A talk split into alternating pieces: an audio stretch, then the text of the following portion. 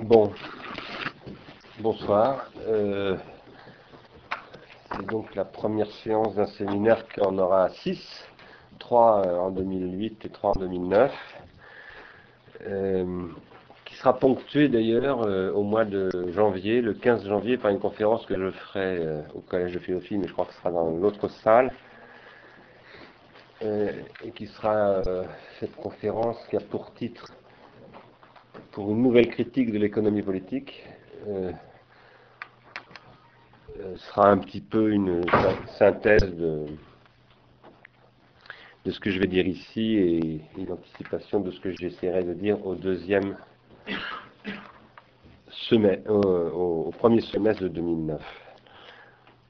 Ce sera aussi, j'espère, l'occasion d'ouvrir une discussion avec des gens comme Toni Negri, Yann Moulier-Boutan, un certain nombre de personnalités qui travaillent sur des choses assez proches de ce qui nous intéresse ici. Quand je dis nous, le nous est toujours le nous de Ars Industrialis.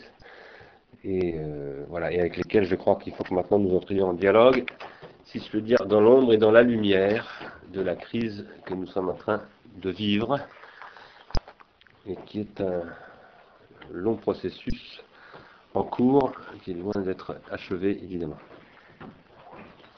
Nous sommes confrontés à une vraie crise,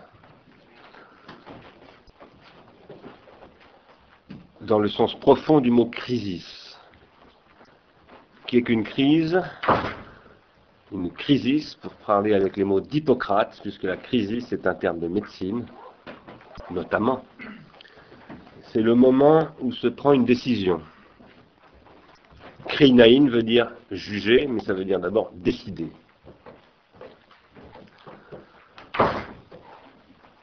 Dans une telle situation critique, au sens fort, au sens strict,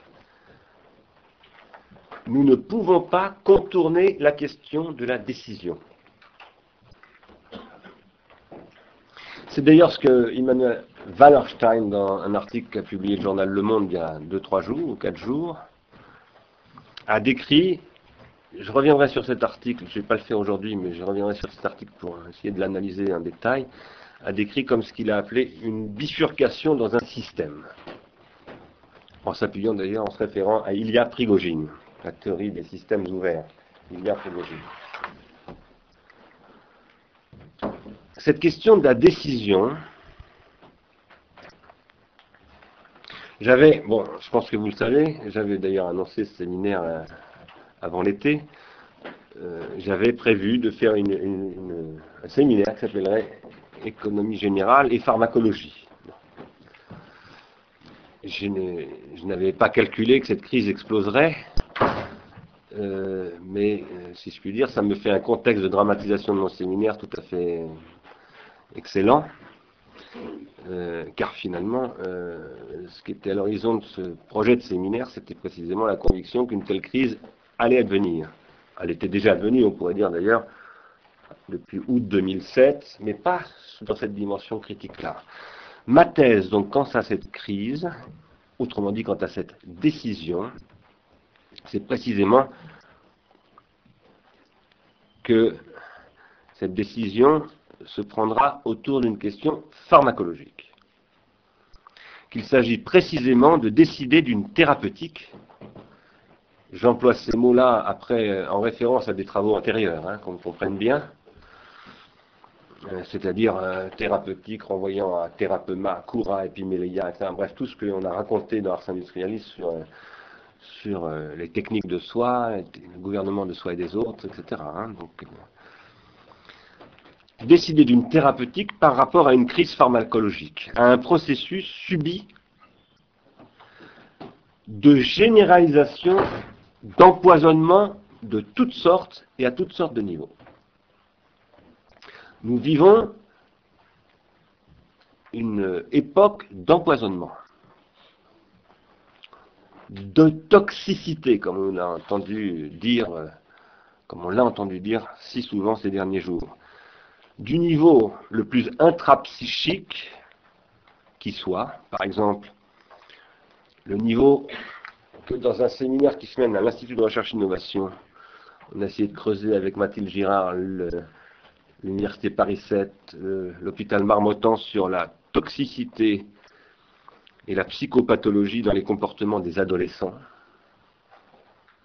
Le niveau qu'on a essayé de pointer dans l'appel que nous avons fait à Ars Industrialis, faire attention, nous essayons de montrer que ce que j'ai repris dans un livre, Prendre soin, la captation de l'attention infantile est toxique pour le système nerveux, pour la synaptogenèse de l'enfant, et peut conduire, à la, j'y reviendrai en détail ici, à une véritable destruction de l'appareil psychique infantile, autrement dit, à ce que j'appellerais ici, d'un terme qui va peut-être un peu surprendre, la prolétarisation des enfants, ou des bébés, mais de leurs appareils psychiques, si on entend par prolétarisation le fait de les priver de savoir, c'est ça que veut dire prolétarisation, ce qu'apparemment d'ailleurs Wallerstein a totalement oublié, parce que dans un texte de mille neuf cent quatre-vingt-dix-huit, il disait ce qui est important, c'est pas la prolétarisation, c'est la ruralisation. Il n'a pas du tout compris. La déruralisation, pardon. Il n'a pas du tout compris, à mon avis, ce qui est en jeu dans la prolétarisation. Bon, peu importe. Quoi qu'il en soit, il y a de la toxicité à tous les niveaux, depuis le niveau de la synaptogenèse, de l'appareil psychique, autrement dit infantile, du bébé, en passant par les adolescents, les parents, et tout le dispositif, jusqu'au niveau le plus englobant, qu'on pourrait appeler le niveau biosphérique, géosphérique, d'une économie générale, qui était d'ailleurs un niveau auquel Bataille voulait se situer dans son fameux texte, La part maudite, qui défendait l'idée d'une économie générale. Et si j'ai donné à ce titre, à ce séminaire, le titre d'économie générale et pharmacologie, c'était bien entendu en pensant beaucoup à Georges Bataille. Bataille qui disait que l'économie est la seule économie qui vaille, est une économie qui s'inscrit dans les flux cosmiques. Et aussi, j'y reviendrai tout à l'heure, dans les flux somptuaires. Dans l'économie d'un don, qui est aussi une économie, ça sera ma thèse ici, une économie libidinale. Ici, l'enjeu, donc, sera de proposer, dans ce séminaire, je suis dans mon introduction, hein, un cadre théorique, méthodologique, conceptuel, mais aussi pratique, pour affronter cette crisis, au sens très fort de ce terme, donc. Mais il faut ajouter, ici, un point très important, qu'une telle crisis ne peut pas ne pas interroger ses conditions pratiques, une telle analyse de la crisis ne peut pas ne pas interroger ses conditions pratiques, et dans un contexte très particulier qui est un état d'extrême urgence. Nous sommes dans un état d'extrême urgence. La série de décisions, par exemple, qui s'est prise sur euh, Freddie Mac, puis, euh, et cetera, Lehman, euh, euh, enfin, je ne vais pas rentrer dans les détails de tout ça, c'était quelque chose qui était caractérisé par une situation d'extrême urgence planétaire. Et il va nous falloir apprendre, parce qu'on est loin d'en être sorti, de cette situation d'extrême urgence, il va nous falloir apprendre à penser dans l'extrême urgence. Et en envoyant un peu peut-être ceux qui nous disent on ne peut pas penser dans l'urgence. Je suis désolé, mais on ne pense peut-être que dans l'urgence. Il faut certainement avoir beaucoup pensé en dehors de l'urgence pour pouvoir penser dans l'extrême urgence, mais à un moment donné, quand on pense vraiment, c'est dans l'urgence, voire dans l'extrême urgence. Il y a donc ici une question du rapport entre vitesse et pensée. Nous sommes confrontés à une question de la vitesse, aujourd'hui comme jamais peut-être, mais qui est une question, vous le savez bien, depuis fort longtemps, depuis pratiquement la fin du dix-huitième siècle, omniprésente, et surtout depuis le vingtième siècle, et surtout depuis la deuxième guerre, après la Deuxième Guerre mondiale, lorsqu'on est arrivé, quand on est entré dans ce que j'avais appelé il y a vingt ans, le temps-lumière, la vitesse, l'extrême vitesse, et l'extrême urgence qui en résulte, est un caractère omniprésent dans la pharmacologie de notre temps.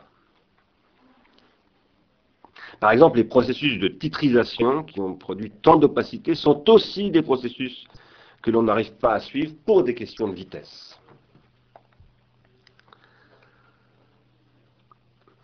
Je parlerai beaucoup dans ce séminaire de désajustement, un concept que je reprends à Bertrand Gille, qui a expliqué dans son introduction et dans son histoire des techniques, publiée dans la collection de la Pléiade, que les sociétés industrielles euh, sont caractérisées par un problème de désajustement chronique. Pourquoi ? Parce que l'industrie investit systématiquement et constamment dans l'innovation, qui produit, qui enclenche un processus d'innovation permanente, et donc le système technique est en permanence en train de se désajuster par rapport aux autres systèmes sociaux. Et cela produit des processus critiques, euh, je dirais parfois soft, gérés par des processus d'ajustement, je reviendrai sur ce terme d'ajustement tout à l'heure, mais aujourd'hui, nous avons vécu un problème de désajustement très particulier qui, est, qui a été causé notamment par le fait qu'on a délégué dans le, dans le système technique des processus qui sont des processus de dilution de responsabilité. La titrisation, c'est de la dilution de responsabilité, typiquement, sous couvert de mutualisation des risques.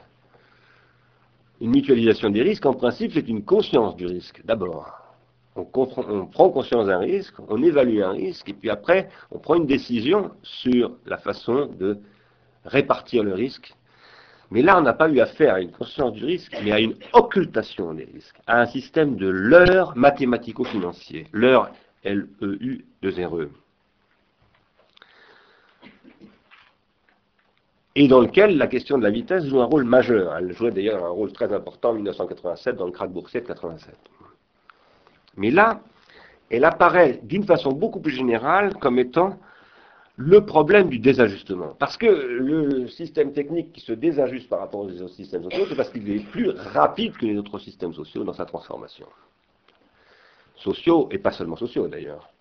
Géologiques, biologiques, géosphériques, stratosphérique, et cetera, et cetera. Puisqu'aujourd'hui, le niveau bio et géosphérique dont je parlais tout à l'heure, c'est un déséquilibrage du système planétaire lui-même et stratosphérique par le système technique. Je soutiens qu'aujourd'hui, nous vivons, je vais y revenir, une situation non pas simplement de désajustement, mais bien d'hyper-désajustement.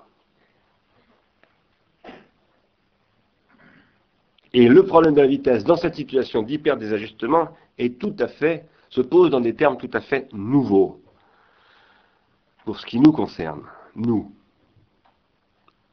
Et je ne manque jamais, de, quand j'emploie ce mot, de, à un moment donné, demander mais qui est ce nous ? Nous sommes, moi en tout cas je suis, mais je crois que une bonne partie de vous aussi, ceux qui cherchent à produire, non pas simplement un hyper-désajustement, pardon, non pas simplement un hyper-ajustement face à cet hyper-désajustement, dans la très modeste mesure de nos moyens, qui ne sont pas nuls, cela dit. Dans les situations critiques comme ça, les fourmis ont un grand pouvoir. C'est l'intérêt de ces situations. C'est d'ailleurs ce que disait aussi Wallerstein à la fin de son... de son article. Et nous avons de tout petits moyens, nous les fourmis. Avec nos moyens limités de fourmis, nous cherchons à acter, en tout cas moi je cherche devant vous, et j'espère avec vous, à acter que l'hyper-désajustement ne peut produire qu'un hyper-ajustement sous une forme révolutionnaire. Je lance tout à coup un mot que je n'ai pas l'habitude d'employer couramment. Et évidemment, euh, je,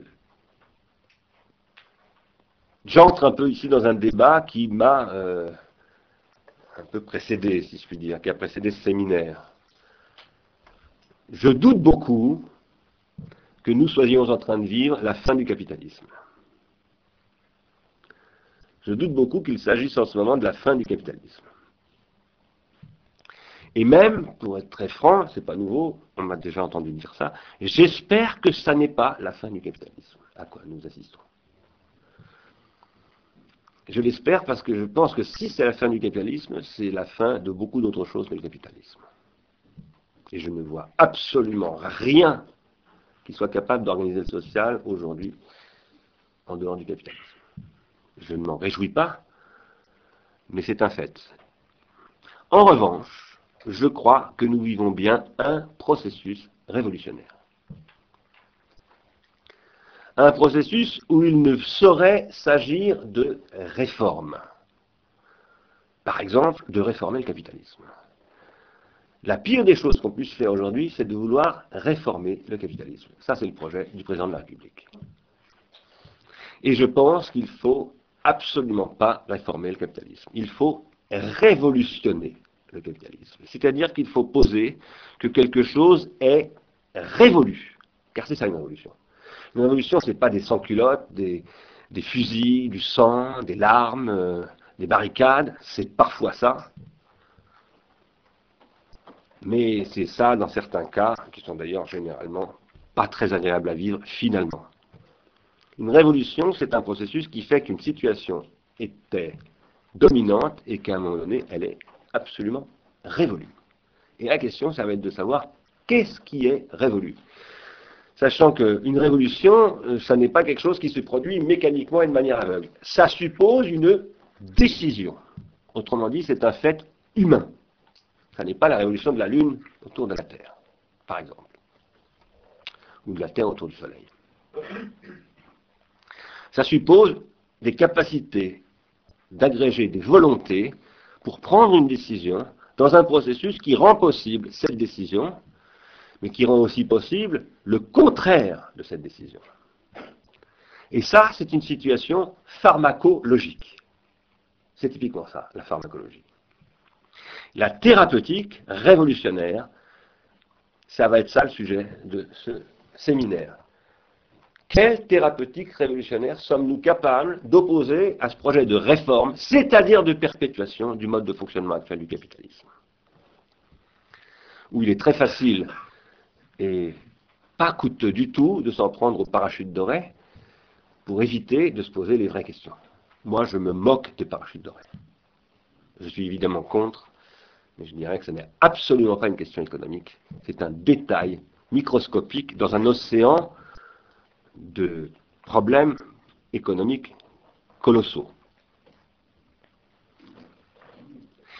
Pour être plus précis, dire que nous sommes en train de vivre un processus révolutionnaire à l'intérieur duquel donc une alternative est en train de se jouer, pour laquelle il faut être capable de prendre des décisions et pour cette prise de décision, de proposer des mesures pratiques et pas simplement des concepts. Pour préciser cela, je veux dire que ce qui est en jeu dans un tel processus, c'est une remise en cause tout à fait radicale des conditions d'ajustement.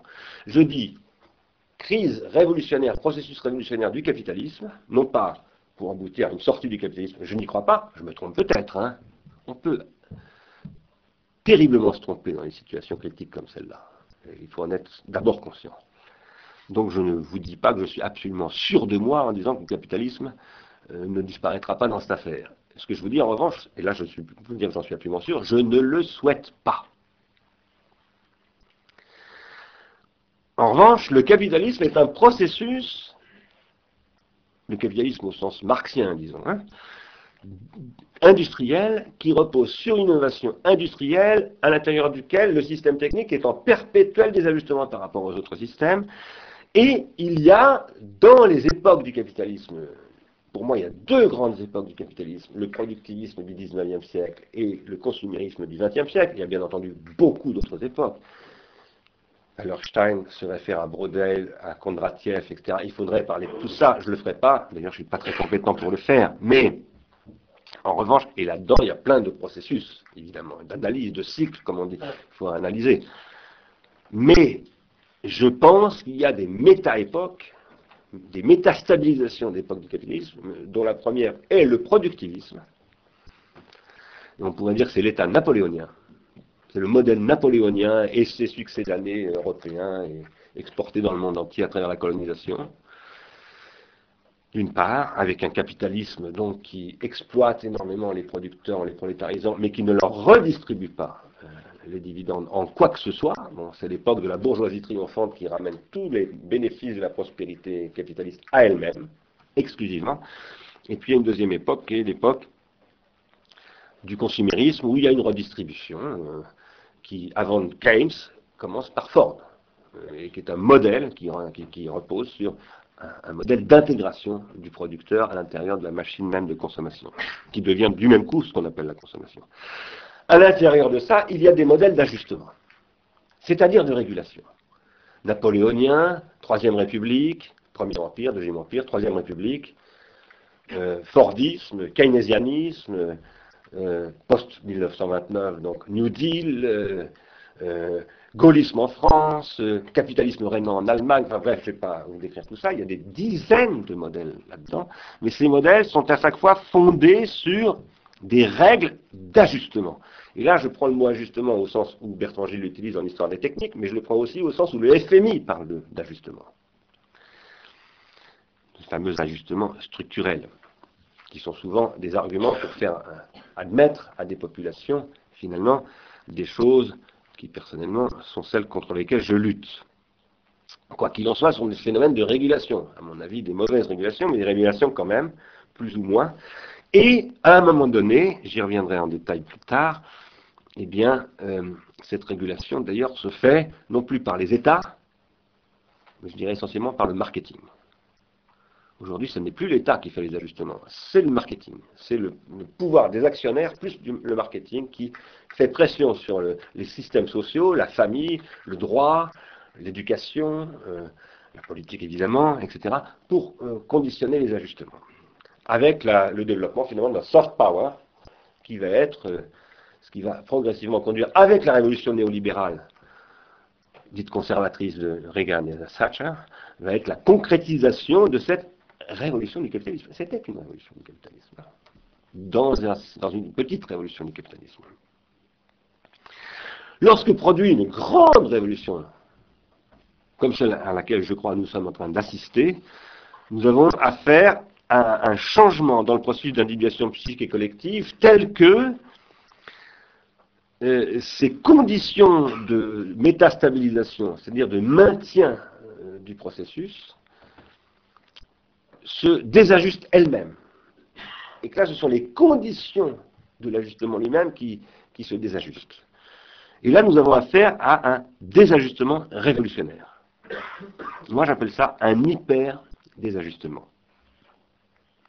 Parce que, dans un cas comme celui-là, il faut le faire une, il faut faire une révolution dans les lois mêmes de l'ajustement.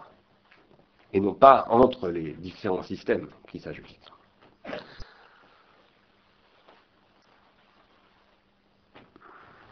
Nous sommes en train de vivre un, un, un moment comme ça, et mon ami Georges Collins, ici présent, me disait une fois, il y a quinze jours, ou il y a dix jours, j'ai l'impression d'être face au sublime mathématique de Kant. Lorsqu'il me disait, je crois que c'est ça que tu voulais dire, je n'arrive plus à imaginer les énormes quantités de milliards, milliers de milliards de dollars, de, d'euros et tout ça qui sont en jeu, j'arrive plus à me représenter de quoi il s'agit. Tout le monde a vécu ça, y compris les banquiers. Mais nous vivons un, au, un autre sublime aussi, l'expérience d'un autre sublime qui est dynamique celui-ci. Et celui-ci est très intéressant, le sublime mathématique aussi, bien entendu.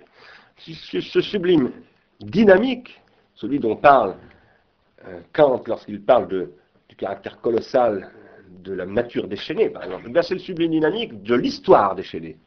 Nous sommes dans une histoire déchaînée, dans un déchaînement historique, en ce moment même. Et qu'est-ce, que, qu'est-ce qui donne le sentiment de sublime? C'est le caractère infini du processus. Infini, c'est-à-dire tout est ouvert, tout est possible. Rien n'est déterminé. Par contre, beaucoup de choses sont conditionnées. Il n'y a pas de détermination.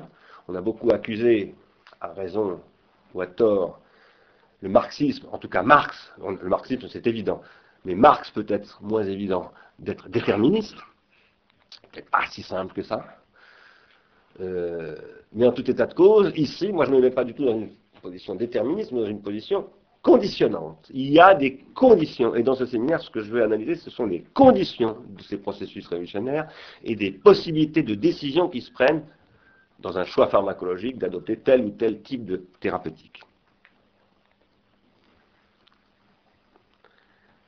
J'ai soutenu, il y a plus de quinze ans, que la Révolution française, dans ma thèse en réalité, était multicausale, mais qu'on ne pouvait pas prendre la mesure de sa démesure, car toute révolution est démesurée, si on ne prend pas conscience du fait qu'elle se produit à peu près neuf ans après le commencement de la révolution industrielle. Alors qu'est-ce que ça veut dire, neuf ans après le commencement? On peut dater la révolution industrielle comme ça, de manière précise, à neuf ans près? Eh bien oui, moi je dis oui, parce qu'il y a parfois des événements qui sont des processus catalyseurs. Cet événement, c'est la rencontre, pour moi, entre Boulton et Watt. C'est pas pour moi, d'ailleurs, c'est pour Bertrand Gille. Je considère que cette rencontre, à un moment donné, va catalyser quelque chose. C'est la naissance de ce qu'on va appeler le machinisme industriel. Et le machinisme industriel, c'est pas simplement le développement de l'utilisation des machines dans les entreprises, dans les usines, dans les filatures d'abord, dans les mines, puis dans la, la sidérurgie, puis la métallurgie, et cetera. C'est le développement d'une industrie du machinisme. C'est ça que met en place Boulton. Boulton comprend, quatre ans après La richesse des nations de Adam Smith, que le gros business capitaliste, ça va être le business de la fabrication de machines pour équiper, enfin de, une industrie de production de machines pour d'autres industries. Là, on a affaire, lorsque Boulton et Watt sont en train de, d'agencer, de faire cet agencement, comme on dit Deleuze, et que neuf ans plus tard, les sans-culottes euh, s'en prennent à la monarchie française, on a affaire à un processus, je lâche un mot très important que je n'avais pas encore utilisé vraiment, systémique. Qu'est-ce que le systémique? Mais le systémique, pour moi, ça renvoie à des questions d'organologie. Si Watt et Boulton se rencontrent neuf ans après que Danton, les Jacobins, et cetera, euh, prennent à la suite la fameuse déclaration de Mirabeau euh, des tiers états, euh, finalement, cette décision révolutionnaire qui va conduire finalement, à Louis seize sur l'échafaud, et finalement la naissance de l'État-nation napoléonien, c'est-à-dire industriel, le premier grand État capitaliste, et cetera, que Hegel voit passer sur son cheval, hein, incarné par, par ce cheval portant Napoléon premier, c'est en fait lié à des questions d'organologie. Et je suis extrêmement frappé dans le débat archi-proliférant maintenant, entre Paul Jorion, Wallerstein, Negri, euh, truc, machin, bidule, et cetera, pas un mot, dans ce que j'ai entendu en tout cas, ou ce que j'ai lu, pas un mot sur les conditions techniques de tout ça. Et c'est quand même in incroyable. Car la titrisation sans la technologie contemporaine, ça n'existe pas.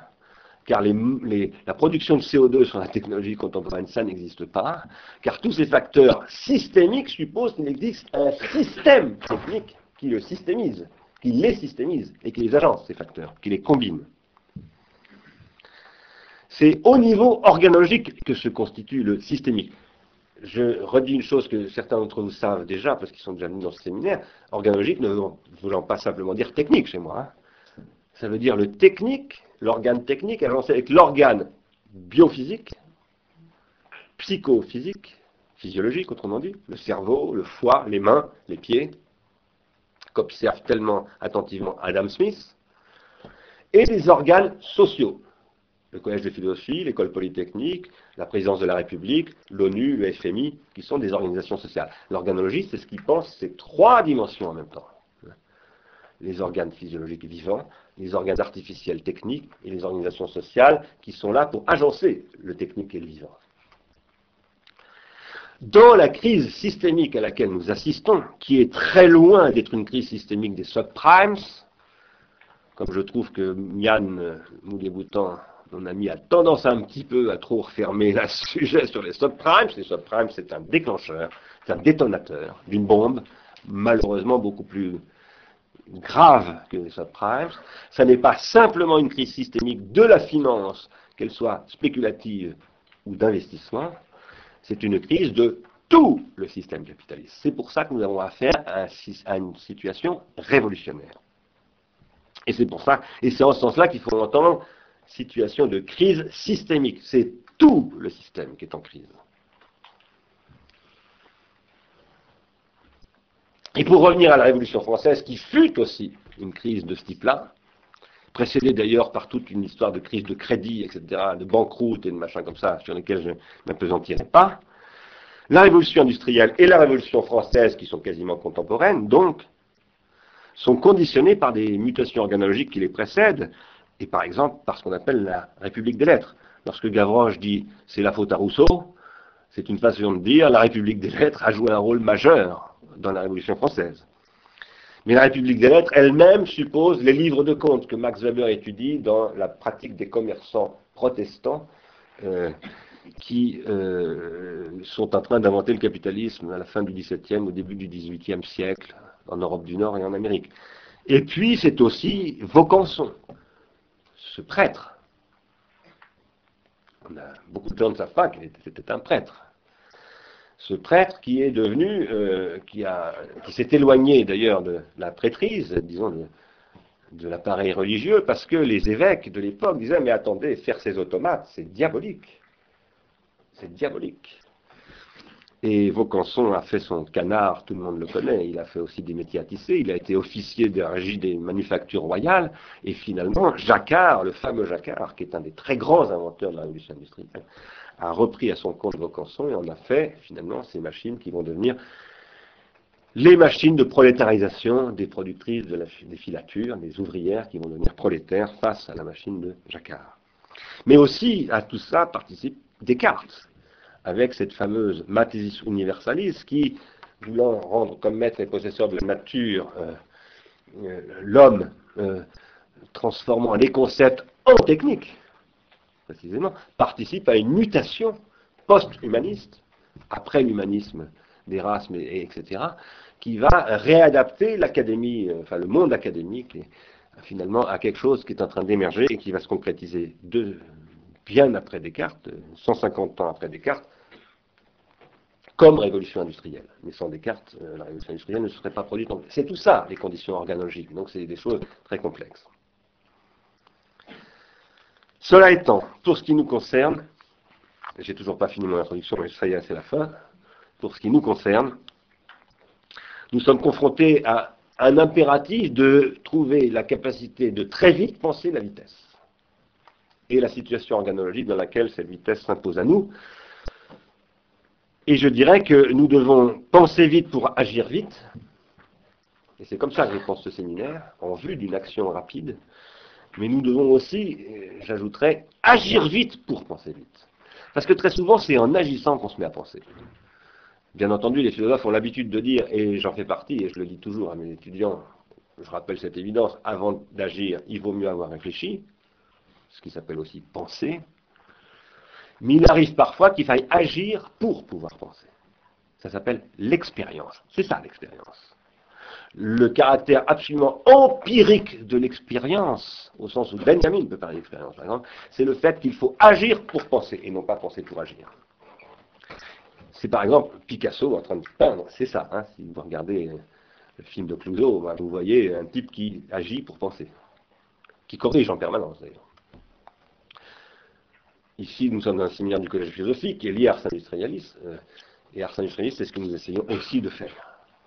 Très modestement, il va falloir que nous passions à la vitesse supérieure, j'en ai bien l'impression. Bon, maintenant, j'attaque mon sujet. Je suis désolé, je parle beaucoup aujourd'hui, et je ne vais pas laisser beaucoup de temps de dis- discussion, mais j'ai besoin de planter le décor, et le décor est assez compliqué à dessiner. C'est bien plus compliqué encore que Fabrice à Waterloo, à mon avis. Donc, euh, je vous demande pardon, et je vous demande un peu de patience et d'attention. Cette première séance, je lui ai donné un titre. C'est la première fois que je donne un titre à une séance de séminaire. Je l'ai appelé « Le système du discrédit ».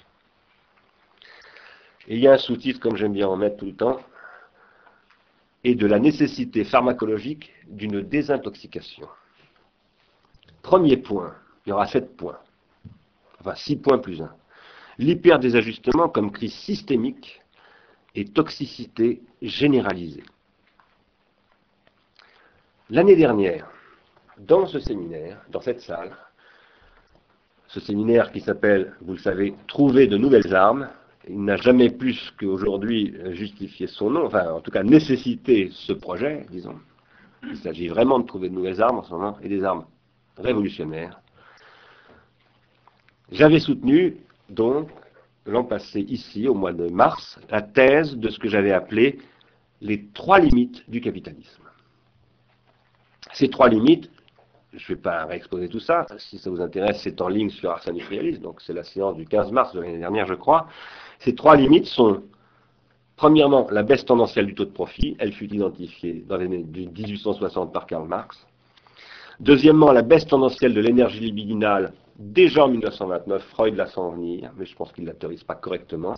Marcuse fait faire un pas en avant, et finalement, nous essayons, nous, Ars Industrialis, de la formaliser. C'est ça, la thèse d'Ars Industrialis, la baisse tendancielle de l'énergie libidinale, dont Paul Valéry parle aussi d'ailleurs dans d'autres termes, la fameuse baisse de la valeur esprit. Troisièmement, ce que René Passet, dans L'économie qu'est le vivant, mille neuf cent soixante-dix-neuf, avait décrit comme ce qu'il appelait un passage aux limites, c'est-à-dire une crise systémique dans un système dynamique qui s'appelle le monde industriel contemporain. Ce passage aux limites que décrit René Passet, je vous invite vraiment à lire L'économie qu'est le vivant si vous ne l'avez pas fait. C'est un livre qui appellerait aujourd'hui évidemment des ajouts, des critiques, et cetera, mais c'est un livre absolument majeur. Donc, ces passages aux limites qui sont très proches de ce que disait Wallerstein, euh, des bifurcations systémiques que j'évoquais tout à l'heure dans l'article du Monde, là, de ce week-end, et que Wallerstein donc, analyse également comme des cycles de Kondratiev, mais dont il dit, Wallerstein, que le cycle actuel de Kondratiev est un, un cycle terminal, il dit que ce n'est pas un cycle parmi d'autres, c'est un cycle qui vient clore une série de cycles. En ce sens-là, nous avons affaire à un processus révolutionnaire, dont lui dit c'est la fin du capitalisme. Je pense qu'il se trompe. D'ailleurs, si vous lisez ce qu'il avait écrit en mille neuf cent quatre-vingt-dix-huit dans cinq cents ans de capitalisme, l'histoire du capitalisme, en quatre-vingt-dix-huit, il disait il y en a encore pour trente ans. Donc en dix ans, ça se serait accéléré sensiblement pour lui. Je pense qu'il se trompe. Quoi qu'il en soit, en revanche, je suis d'accord avec lui sur le fait que ce cycle de Kondratiev-ci rencontre les passages aux limites que décrivait René Passet. Et il est une catastrophe au sens strict, au sens des Grecs. Une catastrophe, chez les Grecs, ça désigne le dernier épisode d'un processus. En l'occurrence, une pièce de théâtre. La catastrophe, c'est la dernière strophe. Nous vivons en ce moment la dernière strophe d'un long processus d'individuation psychique et collective qui s'est appelé le capitalisme consumériste.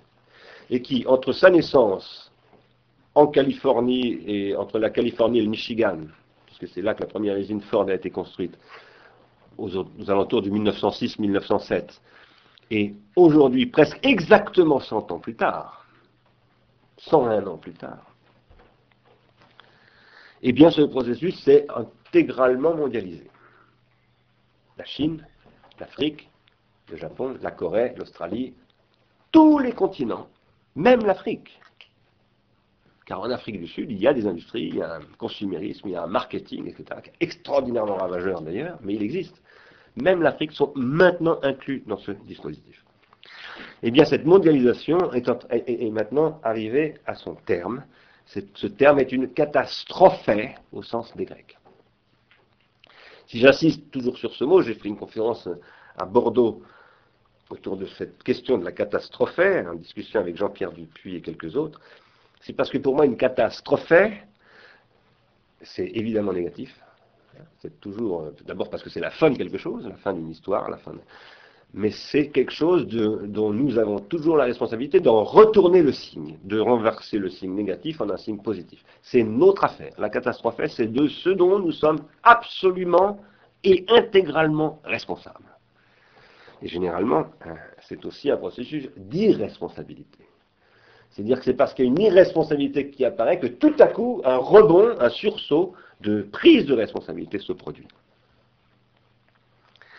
Cette catastrophe est ce qui résulte, elle a commencé au mois d'août deux mille sept dans la déclaration des symptômes et elle s'est concrétisée la semaine dernière avec quand même des pertes, trente-trois pour cent de perte de valeur de General Motors en une journée, c'est pas rien, après que General Motors s'est coulé déjà depuis des mois. Et j'en passe et des meilleurs, et aujourd'hui je viens de lire la notion, enfin bon, des, des mesures aux États-Unis absolument incroyables, véritablement incroyables. Tout ça, qui est un colossal processus de mutation, jamais le monde n'a connu un processus de ce type-là. Parce qu'avant c'était localisé, c'était d'abord l'Europe occidentale, puis l'Europe et l'Amérique, puis l'Europe, l'Amérique et les pays... Mais maintenant c'est le monde entier, Russie, et cetera, compris. Chine. C'est induit par la combinaison systémique des trois limites du capitalisme. Combinaison systémique, la baisse en rentrée du taux de profit qui continue évidemment à être active plus que jamais. Il n'y a que les, vraiment des gens complètement débilités sur le plan idéologique qui peuvent s'imaginer que n'y a pas de baisse tendancielle du taux de profit. Il y en a hein, qui disent ça, hein, que, que Marx s'est trompé, ça, ça existe. Deuxièmement, la baisse de l'énergie libidinale qui conduit au désinvestissement, c'est-à-dire à la spéculation.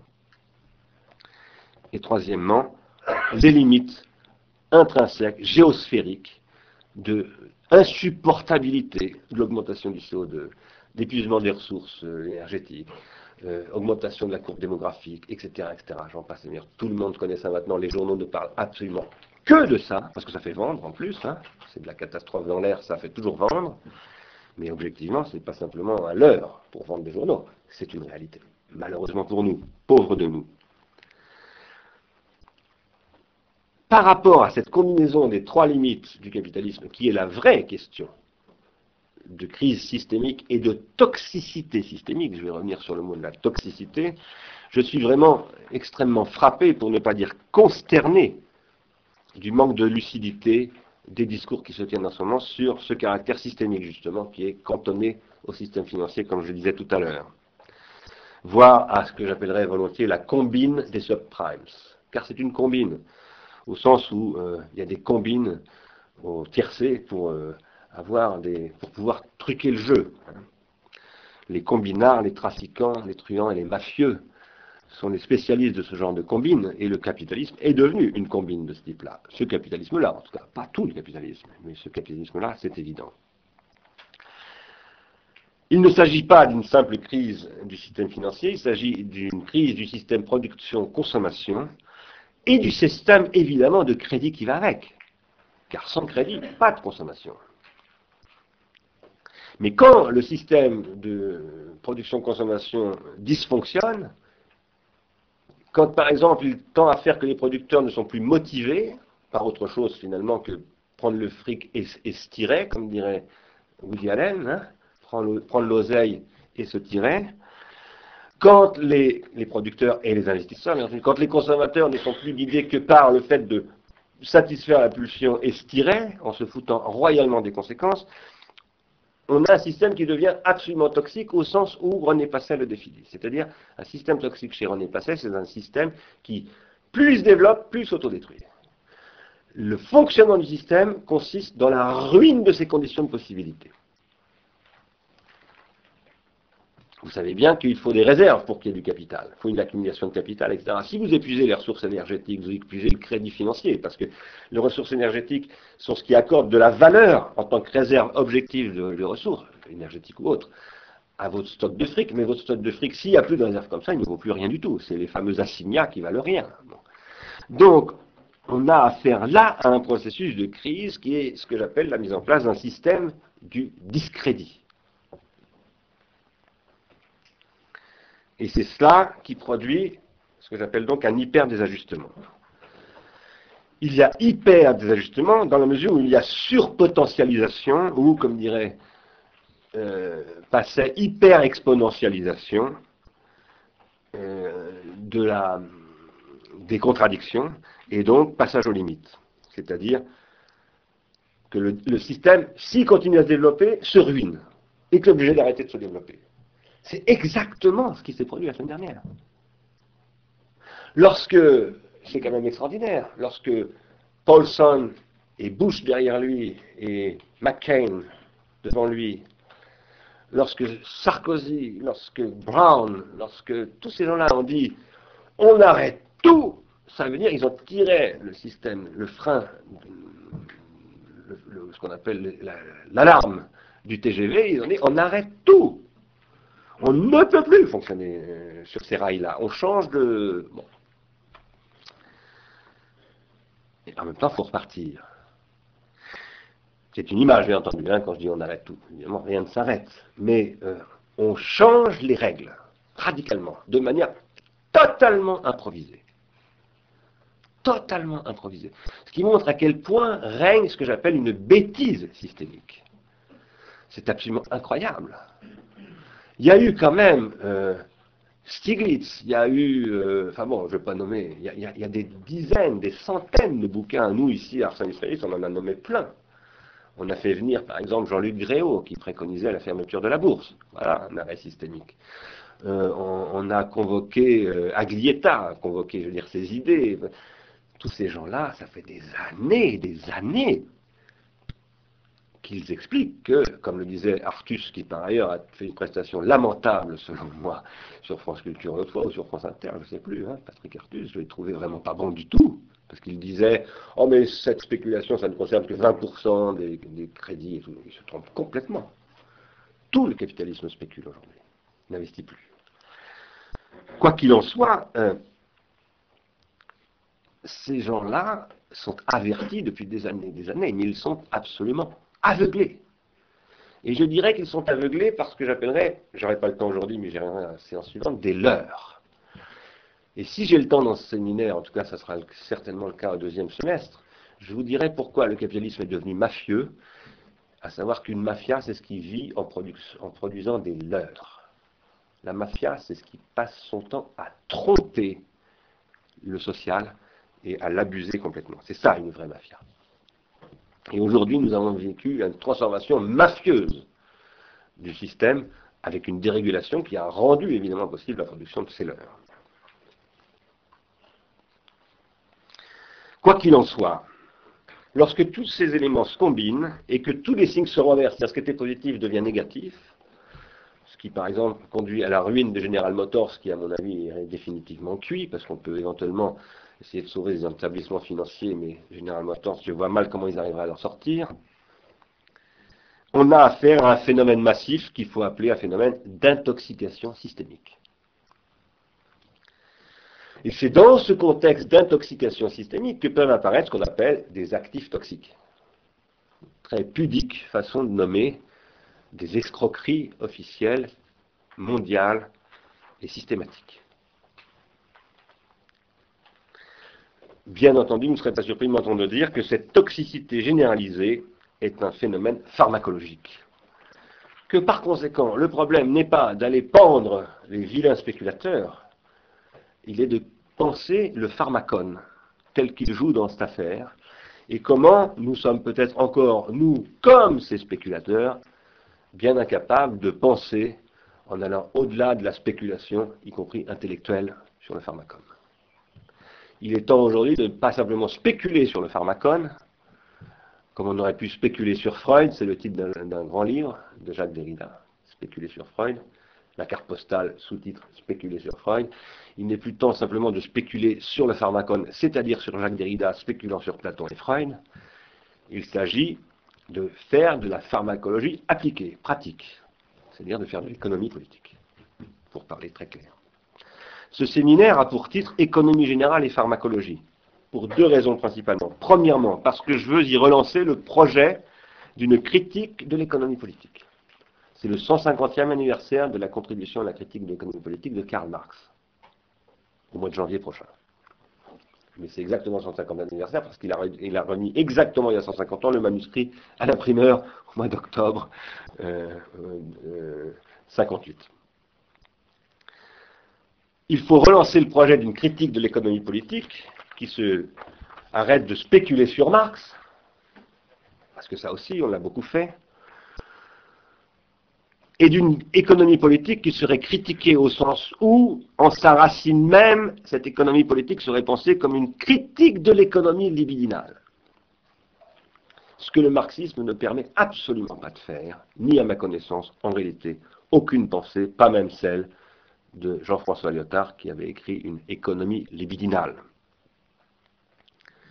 Je tiens que, je vous l'avais déjà dit, pardonnez-moi de le redire, tel était le véritable sens de l'opération que Bataille avait lancée dans les années trente, dans les années, non par trente, je dis des bêtises, dans les années, à la fin des années quarante, après, euh, après la Shoah, après le plan Marshall, où il voulait, je le répète, poser une question de l'économie du somptuaire et du don, et en disant qu'aucune économie ne tiendrait le choc si elle ne ménageait pas le sanctuaire et le don. Il faudrait ajouter, quand je disais tout à l'heure, je voudrais bien entrer en discussion le quinze janvier dans cette conférence que je ferai au collège avec Negri, Moulier-Boutan, Lazzarato et un certain nombre d'autres, il faudrait que j'ajoute Alain Caillé, qui est un penseur de la question du don, un grand penseur de la question du don, qui anime par ailleurs le mouvement anti-utilitariste en sciences sociales, le M O S, avec sa revue Le Boss. Première raison donc, pour laquelle j'ai appelé ce séminaire « Économie générale et pharmacologie », parce qu'il s'agit de faire une critique d'une économie, de l'économie politique qui soit une critique de l'économie libidinale. Je dis bien une critique de l'économie libidinale. Une économie libidinale, ça se critique. Comme toute économie. Deuxièmement, parce que l'économie libidinale et l'économie tout court, si j'ose dire, je le dirais un peu autrement, pour préparer une séance que je ferai sur Amartya Sen, l'économie des subsistances et l'économie des existences, qui suppose d'ailleurs une économie des consistances, économie libidinale et économie tout court, qui sont conditionnées par une organologie technique cette fois-ci, pas simplement une organologie générale.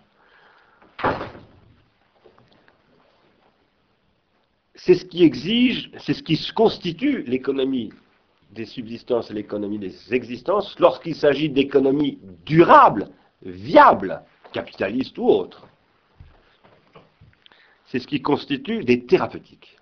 J'avais d'ailleurs fait ma première séance, mon séminaire l'année dernière s'appelait « Économiser veut dire prendre soin ». L'économie est une thérapeutique. Celui qui n'économise pas au sens où on serait tenté de dire par une image que l'écureuil économise ses noisettes, c'est-à-dire qu'il met des noisettes en réserve pour l'hiver, celui qui n'est pas prévoyant, autrement dit, n'est pas un économiste, parce qu'il n'est pas économe. Et économe, ça veut dire prendre soin de l'oikos, du milieu. Toute économie réelle est une écologie, nécessairement. Plus ou moins limitée, plus ou moins critiquable, mais en tout cas toujours une écologie.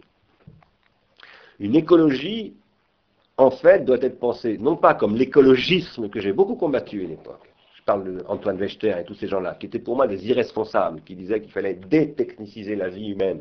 Qui ne veut rien dire, ni même la désindustrialiser, ça ne veut rien dire. Il n'y a aucune issue à l'avenir de la planète en dehors d'une nouvelle industrialisation de la planète sur d'autres bases. Une telle économie est, doit être un système de soins luttant contre sa toxicité intrinsèque. Je dis bien sa toxicité intrinsèque. Tout système économique produit de la toxicité. Et ce qui est important, c'est d'économiser cette toxicité, c'est-à-dire de la réduire au maximum. Cette toxicité se traduisant d'abord par de l'injustice sociale, d'ailleurs. Hein. Les gens qui sont sur les trottoirs dans les villes, c'est de la toxicité sociale visible. C'est du mal, si vous préférez, pour prendre un mot qu'on n'ose plus utiliser. Mais ça existe, le mal. Ce qui est idiot, c'est d'opposer le bien et le mal comme si ça n'était pas pharmacologique. Ça compose le bien et le mal, ça ne s'oppose pas. Mais le mal, ça existe. Le toxique, c'est ce qui produit du, des maux, M A U X, les douleurs. La toxicité, c'est ce qui rend malade. Malade vient de mal.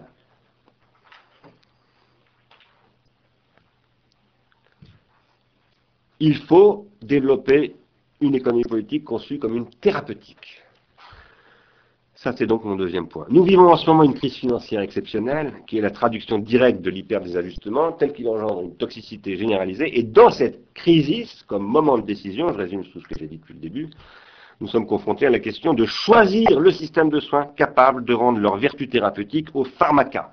Non pas du tout de condamner les pharmacas. Il ne faut pas condamner le crédit. Il ne faut pas condamner les techniques. Il ne faut pas condamner tous ces dispositifs qui sont la réalité économique, bien évidemment. Je ne dis pas qu'il faut euh, dire amen au crédit capitaliste euh, sous toutes ses formes. Ce que je veux dire par là, c'est que ça, ce sont des réalités pharmacologiques par rapport auxquelles il faut réélaborer des prescriptions thérapeutiques pour faire en sorte que ces pharmacas arrêtent ces pharmacas en tout genre, qui sont des techniques en tout genre, des techniques financières, des techniques machiniques, industrielles, des techniques ludiques, des techniques artistiques, et même des techniques académiques. Je veux dire que tout ça est empoisonnant. L'académisme est un poison pour la pensée. L'art, à un moment donné, qui fait jeu avec la spéculation, est un poison pour la société, et cetera. Donc, euh, tout peut devenir empoisonnant. Toute pratique, à commencer, bien entendu, par la religion. Et à commencer par tous ceux qui prétendent être des thérapeutes. Combien de malades ont été tués par leurs médecins, à notre époque ? Eux-mêmes sous les prescriptions d'une pharmacologie industrielle qui, via des visiteurs médicaux, a incité à une telle consommation absolument abusive d'antibiotiques, d'antidépresseurs, de tout ce que vous voulez. Ces systèmes de soins qui sont indispensables sont devenus empoisonnants. Empoisonnants, c'est ça que veut dire toxique. Deuxième point, j'en suis qu'à mon deuxième point sur six plus un, le changement de signe comme saturation et l'irresponsabilité générale comme désinvestissement. La première fois que j'ai parlé de danger de toxicité généralisée, c'était dans Mécréance et discrédit, en partant d'une enquête du cabinet A R A E qui décrivait les, les comportements de ce qu'ils appelaient les alter-consommateurs, c'est-à-dire des consommateurs qui souffrent de leur propre consommation. Et en fait, j'avais essayé de montrer que ceci appartenait à des phénomènes de saturation. En réalité, les passages aux limites dont parle René Passet sont des phénomènes de saturation, évidemment. Qu'est-ce que c'est que la saturation ? Là, c'est, euh, il y a toutes sortes de phénomènes de saturation, on peut appeler ça des phénomènes de congestion, la congestion urbaine qui fait que par exemple, tout à coup, on préfère le vélo à l'automobile, parce qu'on ne peut plus rouler dans les, dans, les, dans les villes. À un moment donné, le système de la mobilité automobile conduit à l'immobilité, c'est-à-dire à la négation de lui-même. Ça fait du tort à General Motors, évidemment, qui ne voit pas venir ce truc-là et qui, lui, continue à faire sa stratégie industrielle sur le développement des quatre quatre, très gros cylindrés, qui consomment vingt ou vingt-cinq litres au cent, et cetera. Mais ces phénomènes de congestion, d'intoxication, de saturation sont dans tous les domaines. J'en avais parlé beaucoup dans mes créances et discrédits. Saturation cognitive, overflow, cognitive overflow syndrome, on dit en, en anglais. Saturation affective, hypersollicitation des affects qui conduit à une désaffection, à une insensibilité, en particulier des enfants et des adolescents. Congestion urbaine, je viens d'en parler. Congestion physiologique, à commencer par le cholestérol. Le diabète induit non pas par la cause génétique, mais par une mauvaise nutrition. Et bien entendu, congestion écologique, qui détruisent tout l'écosystème, dans son ensemble, et qui frappe absolument tout le monde. Par rapport à quoi, d'ailleurs, Ulrich Beck a dit des choses fondamentales dans la société du risque, en disant qu'une nouvelle possibilité de compréhension de responsabilité reposant sur ce qu'il appelle une modernité réflexive est envisageable à partir de cette situation nouvelle. Mais ça, ça n'a pas encore fait, à mon avis, l'objet de débats sérieux en France, ni même en Europe. Quoi qu'il en soit, la combinaison de toutes ces toxicités, à un moment donné, déclenche la toxicité bancaire. La banque, la, la, la, la banque était déjà toxique, le crédit était déjà toxique, les subprimes étaient intrinsèquement toxiques, sauf que, tant qu'il y avait encore un certain seuil de crédit, de croyances, dont la possibilité que le système continue à fonctionner malgré tout ce qu'on savait, plus ou moins, du caractère absolument leurrant de tout cela. Et absurde, car prêter à des gens qui sont insolvables est une absurdité. Sauf si c'est une décision sociale, et alors à ce moment-là, c'est un investissement social. Mais à ce moment-là, on n'est plus dans le néolibéralisme américain, on est dans le socialisme, voire dans le communisme. Il faut savoir ce qu'on veut. À ce moment-là, tout à coup, une crise Euh, je dirais, des prétentions capitalistes, car un, un capitaliste, c'est celui qui produit des prétentions, qui est capable de projeter. Un capitaliste, c'est celui qui a une vision sur l'avenir, qui fait des paris sur l'avenir. Tout à coup, les prétentions, on n'arrive plus à en faire. Et il y a quelque chose qui se bloque. Et il y a une perte de confiance. Alors, tout à coup, une banque commence à refuser de payer pour des, des mauvais payeurs. Elle commence à refuser de couvrir. Une autre banque qui devrait couvrir, la banque qui devait couvrir, ne couvre pas la banque qui devait couvrir, et cetera. Et puis, le système s'effondre. C'est à ça qu'on vient d'assister, sous la pression de la toxicité généralisée, et où, bien entendu, quand vous entendez Al Gore faire des conférences en expliquant que ça ne peut pas durer, que la courbe de production de machin est absolument insoutenable, et cetera, ça a de l'effet, évidemment, sur l'ensemble du système. Alors, nous avons affaire à un processus qui, de tox- d'intoxication, où la crise de toxicité bancaire ne fait qu'accélérer un autre élément causal, et crée une circularité, un bouclage causal, qu'on pourrait appeler un cercle vicieux. C'est-à-dire que tout à coup, tout le système s'intoxique. Et la toxicité nourrit la toxicité. Le cœur de cette toxicité, c'est là où je voulais en venir bien entendu, c'est le cœur de ce que je raconte maintenant depuis plusieurs années, c'est le caractère pulsionnel de ce fonctionnement. La toxicité contemporaine de l'ensemble du système, la toxicité systémique, c'est ce qui a conduit à la décomposition de l'énergie libidinale, c'est ce que j'ai donc appelé la baisse tendancielle de l'énergie libidinale, décomposée en pulsion. La libido, je l'ai déjà dit, je le répète, en tant qu'elle produit du désir, c'est ce qui produit non seulement du long terme, non seulement du très long terme, mais de l'infini et de l'éternel. Je pèse mes mots, de l'éternel. Vous ne pouvez pas dire que vous aimez quelqu'un, au sens d'aimer, au sens où Aragon aime Elsa, si vous ne dites pas « je l'aime à l'infini ». C'est absolument impossible d'aimer autrement que comme ça. Absolument impossible. Et toute la structure du désir et de la libido fonctionne comme cela. Ça veut donc dire que la libido, c'est ce qui fonctionne qu'en long-termisant le présent. Et en projetant le présent, non seulement dans un avenir lointain, mais au-delà de toute temporalité. Ça, c'est ce qui donne la base théologique de toute euh, libido. Mais comprenez-moi bien, je, je pense que ceux qui me connaissent le savent, je ne suis pas du tout en train de vous dire qu'il faut reconstituer un horizon théologique à la libido.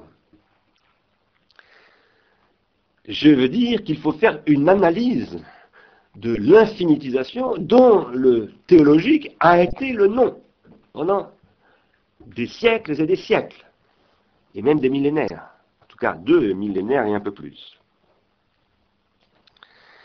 Il n'existe pas de société viable et durable, quelle qu'elle puisse être, qui n'ait pas la capacité à économiser des infinités. Économiser voulant dire prendre soin d'infinités. C'est ce qu'a très bien compris Damien Hirst, et qui a vendu son veau d'or, c'est absolument extraordinaire quand même, de vendre un veau d'or douze millions d'euros chez Sotheby.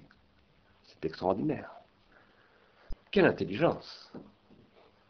Mais d'autres vous diront, quelle crapulerie! Bon, on est au cœur du sujet. Alors, douze millions d'euros n'infinitise rien du tout. Mais c'est un petit peu comme les réseaux sociaux de Facebook viennent suppléer l'absence de relations sociales, de réalité familiale, de réalité politique, de réalité sociale, tout simplement. Et que, du coup, on va s'accrocher à ça, eh bien, euh, chez Sotheby se, se, se négocie un énorme leurre, absolument incroyable, et qui se calcule malgré tout à douze millions d'euros. La décomposition de la libido, conduisant donc à la, engendrée pardon, par la baisse tendancielle de l'énergie libidinale, c'est ce qui libère du comportement pulsionnel, c'est-à-dire court-termiste. La pulsion, c'est le, non seulement c'est, elle n'est son, elle n'est pas seulement court-termiste, elle est, je l'appelle maintenant, immédiatiste. C'est-à-dire qu'elle ne veut pas simplement que ce soit un terme court, elle veut tout, tout de suite. Je veux tout, tout de suite. Et ça, c'est ce qu'on a exploité depuis quelques années de manière systématique. Au niveau, bah, les subprimes, c'est le système de crédit qui correspond à ce truc-là. On pourrait me dire, mais ça sonne drôlement protestant ce que vous dites, il faudrait économiser avant de, pour acheter sa maison, et cetera. Euh, bon. Il faudrait mériter de devenir propriétaire. Euh, bon. C'est pas rentrer dans, c'est pas ce que je veux dire, c'est pas forcément contre ce que je veux dire non plus d'ailleurs, euh, mais il ne s'agit pas de ça pour le moment. La domination de la pulsion engendrée par la liquidation de la libido, par la destruction de l'énergie libidinale, c'est ce qui conduit évidemment à la dilution de responsabilité. Cette dilution de la responsabilité, on la trouve aussi bien chez les investisseurs qui sont devenus des spéculateurs, qui mettent en œuvre les fameuses mathématiques du calcul, et qui sont des mathématiques du calcul de la dilution de la responsabilité. Parce que c'est l'école polytechnique qui a monté un laboratoire spécialisé en mathématiques financières. On y met au point des algorithmes de systématiques de dilution de responsabilité et de dissimulation de la dilution de responsabilité. C'est vraiment de ça dont il s'agit. Ça pourrait peut-être, c'est du pharmacone, être renversé en tout à fait autre chose. Hein. Mais pour le moment, c'est comme ça que ça fonctionne. Et ça, ça fonctionne au moment où, alors ça engendre un désinvestissement du capitaliste, qui n'investisse plus, qui spécule, mais ça fonctionne de la même manière chez le consommateur. Le consommateur, le comportement du consommateur est tout à fait en miroir, parce que bien évidemment, cette dilution de responsabilité qui conduit à un ultra-court-termisme, tout en faisant d'ailleurs des prêts à trente-cinq ans, et cetera, hein, des, des choses extraordinairement contradictoires et d'ailleurs complexes, c'est ce qui repose sur la possibilité de très rapidement là, faire des allers-retours, comme dit Pierrot dans un film d'Antonioni qui s'appelle « L'Éclipse ». Il dit « je fais un aller-retour ». quand il fait un coup à la bourse, là, la bourse de Rome, ou de Milan. C'est ce qui doit faire du retour à deux chiffres en moins de, vingt, en moins de vingt-quatre mois, hein, ou de dix-huit mois. Bon. Et ça, ça suppose évidemment d'être capable de contrôler les comportements des consommateurs, et les contrôler, ça veut dire les pulsionaliser. La meilleure manière de contrôler un comportement, c'est de le pulsionaliser. Le désir n'est pas contrôlable, parce que le désir, c'est ce qui résiste comme singularité, et c'est ce qui échappe à tout calcul. Un être désirant n'est jamais prévisible dans sa réaction. Tandis qu'un être pulsionnel est absolument prévisible. Vous mettez telle photo porno, vous créez une érection de manière mécanique. Et, et chez n'importe qui. C'est ça la pulsion. Vous mettez un verre de flotte devant dix personnes qui n'ont pas bu depuis trois jours, vous déclenchez une boucherie. C'est automatique. C'est le radeau de la méduse. Nous sommes sur le radeau de cette méduse en ce moment-là. C'est la pulsion. Là où il n'y a plus de loi, plus de surmoi, plus rien. Ceci engendre toujours de manière absolument inévitable la perte de toute confiance. C'est-à-dire de toute, comme disait Jacques Derrida, de toute fiance. Pour qu'il y ait de la confiance, il faut qu'il y ait de la fiance. C'est-à-dire de la foi. Ah, ça y est, il revient, il revient à des, des trucs. Ben oui, de la foi. Il faut de la foi. Fides, fiduciaire, et cetera. Je ne vais pas revenir là-dessus, ça a été beaucoup dit. Et euh, un dispositif qui ne produit pas de confiance ne peut pas fonctionner économiquement. Et la confiance, ça suppose de la foi dans des objets du désir. Ils peuvent s'appeler Dieu, mais ils peuvent s'appeler autre chose. Ils peuvent s'appeler l'art, les mathématiques, mon épouse, mes enfants, moi-même d'ailleurs aussi, et cetera. Avoir confiance en soi, c'est ce qui manque aux dépressifs. La dépression, tout le monde vous le dira, c'est d'abord la perte de confiance en soi, c'est la dévalorisation de soi, et cetera. Nous vivons ça, dépression généralisée. Eh bien, cette dépression généralisée, elle se produit au moment de ce que j'ai appelé, elle se produit comme désinvestissement généralisé, c'est-à-dire démotivation généralisée des consommateurs, des producteurs, des investisseurs qui deviennent des spéculateurs, des prolétaires et des irresponsables. Irresponsables au sens où ils se foutent pas mal des conséquences de leur consommation, c'est ce que j'ai appelé le désenchantement absolu. C'est l'extrémisation de ce que Max Weber avait décrit comme se déclenchant à la fin du dix-septième siècle, comme processus de désenchantement, et qui aujourd'hui a épuisé absolument toute capacité de sublimation, tout horizon de croyance, quel qu'il soit, y compris la croyance dans le dollar, y compris la croyance dans le capitalisme. Et ça conduit... Euh, à ce moment-là, un phénomène de démotivation générale que Max Weber avait anticipé et que euh, Luc Boltanski a cherché à décrire dans le nouvel esprit du capitalisme, plus ou moins bien. Ce désenchantement absolu, c'est le règne du nihilisme absolu. Ça a peut-être été plus vite que ne le disait Nietzsche, la, la, parce qu'il disait qu'il faudra deux cents ans pour arriver au nihilisme absolu. C'était peut-être un petit peu plus vite, c'était peut-être cent vingt ans au lieu de deux cents ans. Peut-être pas une bonne nouvelle non plus, ça. Troisième point, le bouc émissaire. Point très important sur le plan pratique. Le capitalisme, qu'est-ce que c'est? C'est un système d'investissement dans l'innovation qui fait des anticipations, je disais tout à l'heure, des prétentions sur le futur et des paris sur ce futur, c'est-à-dire qu'il prend des risques, le capitaliste prend des risques de manière plus ou moins rationnelle. Rationnelle voulant dire ici, doué de raison, et pour moi doué de raison, ça veut dire doué de motivation, c'est-à-dire de désir. Sur ce point d'ailleurs, j'espère un jour ouvrir une discussion avec Georges Soros et ce qu'il dit sur le caractère rationnel et ou irrationnel de l'investissement et de la spéculation. Bon, je ferme cette parenthèse. Dans un tel contexte, le rapport entre économie et psychologie est absolument indissoluble. C'est là où je pense que Lazzarato se trompe beaucoup quand il s'imagine que Gabriel Tarde fait une énorme découverte sur la place de la psychologie dans l'économie, mais ce n'est pas du tout une découverte. Car tous les gens qui ont les yeux un petit peu ouverts savent que la psychologie joue un rôle très important dans l'économie. Que Tarde apporte des choses très importantes à cet égard, ça c'est certainement vrai, évidemment. Cela dit, là où je pense que Lazzarato et Tarde se trompent, c'est que ce lien entre économie et psychologie, c'est pas euh, euh, dépasser le freudo, l'hegeliano-marxisme de l'économie politique et de sa critique, comme dit Lazzarato, euh, est dépassé d'Urkheim et la sociologie ou la psychosociologie grâce à Gabriel Tarde. Non, Tarde c'est important, il a montré des choses très très décisives sur lesquelles il faudra qu'on revienne dans ce séminaire, mais c'est d'abord en passant par l'économie libidinale. Le premier interlocuteur ici, c'est Sigmund Freud. Tarde vient derrière. Ce à quoi nous assistons, c'est la faillite de l'économie libidinale capitaliste, consumériste. Si on veut comprendre l'enjeu dans cette faillite, où la libido devient pulsionnelle et où le système s'autodétruit du même coup, il faut bien comprendre que l'investissement est pharmacologique, dès le départ, que donc il peut toujours devenir une spéculation, et non seulement il peut toujours devenir une spéculation, mais il a toujours tendance à devenir spéculatif, l'investissement. Ce que je veux dire par là, c'est qu'il ne faudrait pas dire qu'il y a une bonne période du capitalisme qui investit, qui ne spécule pas, et une mauvaise période qui serait celle que nous connaissons. Ça, c'est ce que veut nous faire croire M. Sarkozy. Mais ça, c'est pas vrai. Le capitalisme est toujours spéculatif. Sauf qu'il sécrète, en règle générale, des anticorps, parce qu'il sait que la spéculation est nocive sur le plan économique, et donc il cherche à mettre en place des contre-systèmes d'investissement. Éventuellement, d'ailleurs, quand il s'agit de la grande bourgeoisie du dix-neuvième siècle, en passant par l'Église.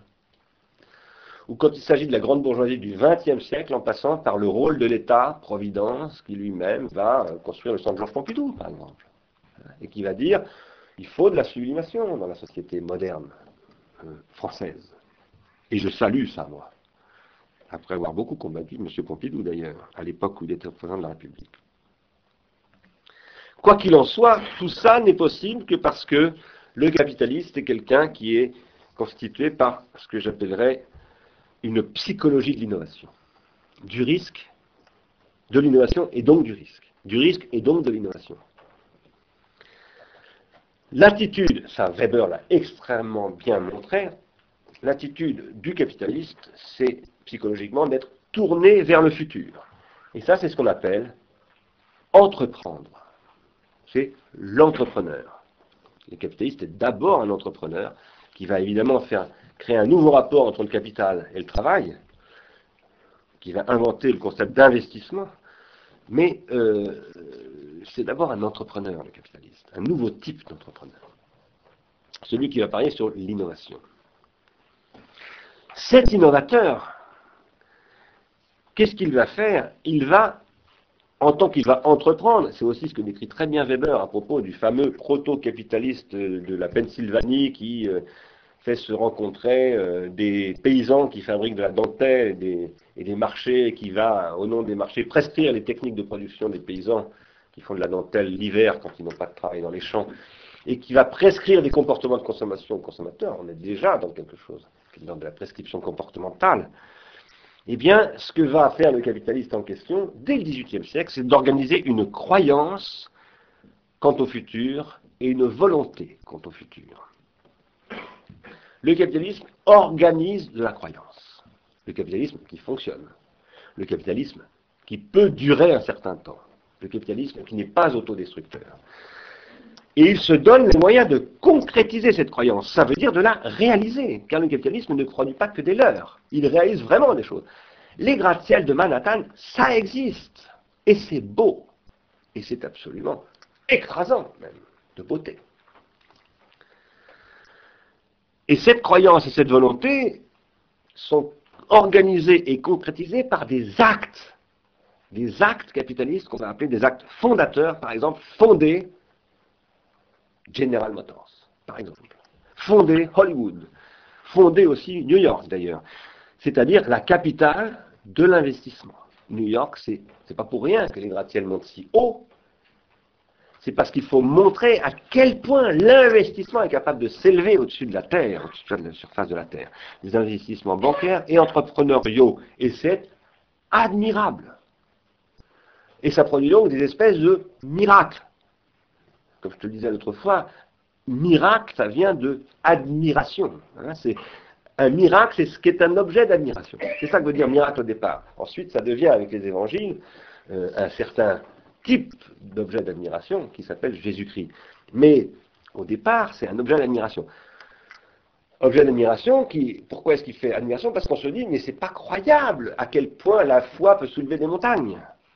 Mais quand vous allez à New York pour la première fois, vous dites, c'est pas croyable que des mecs aient pu construire ça à la fin du dix-neuvième siècle. C'est pas, c'est pas Dieu possible, comme on dit, nous les Français. Les paysans français.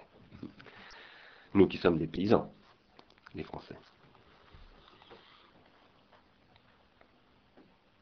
Ces investissements qui sont la caractéristique du capitalisme forment un système qu'on appelle précisément le capitalisme et qui est un énorme processus de transformation sociale dont le meilleur, les meilleurs descripteurs s'appellent Marx et Engels.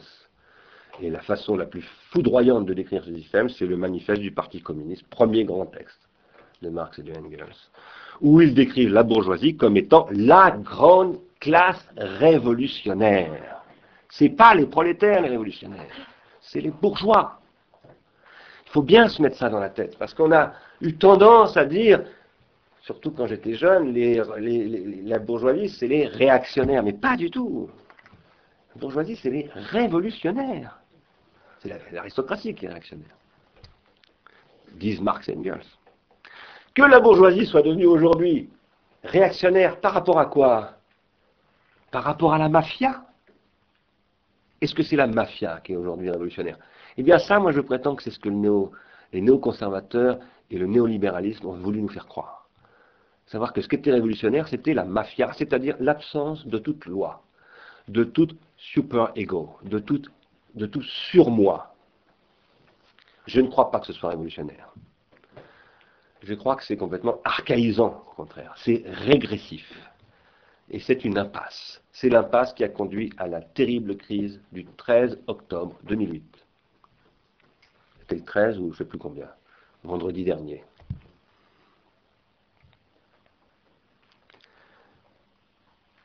Weber montre par ailleurs que le proto-capitaliste, c'est-à-dire celui d'avant, ce que décrivent Marx et Engels, c'est celui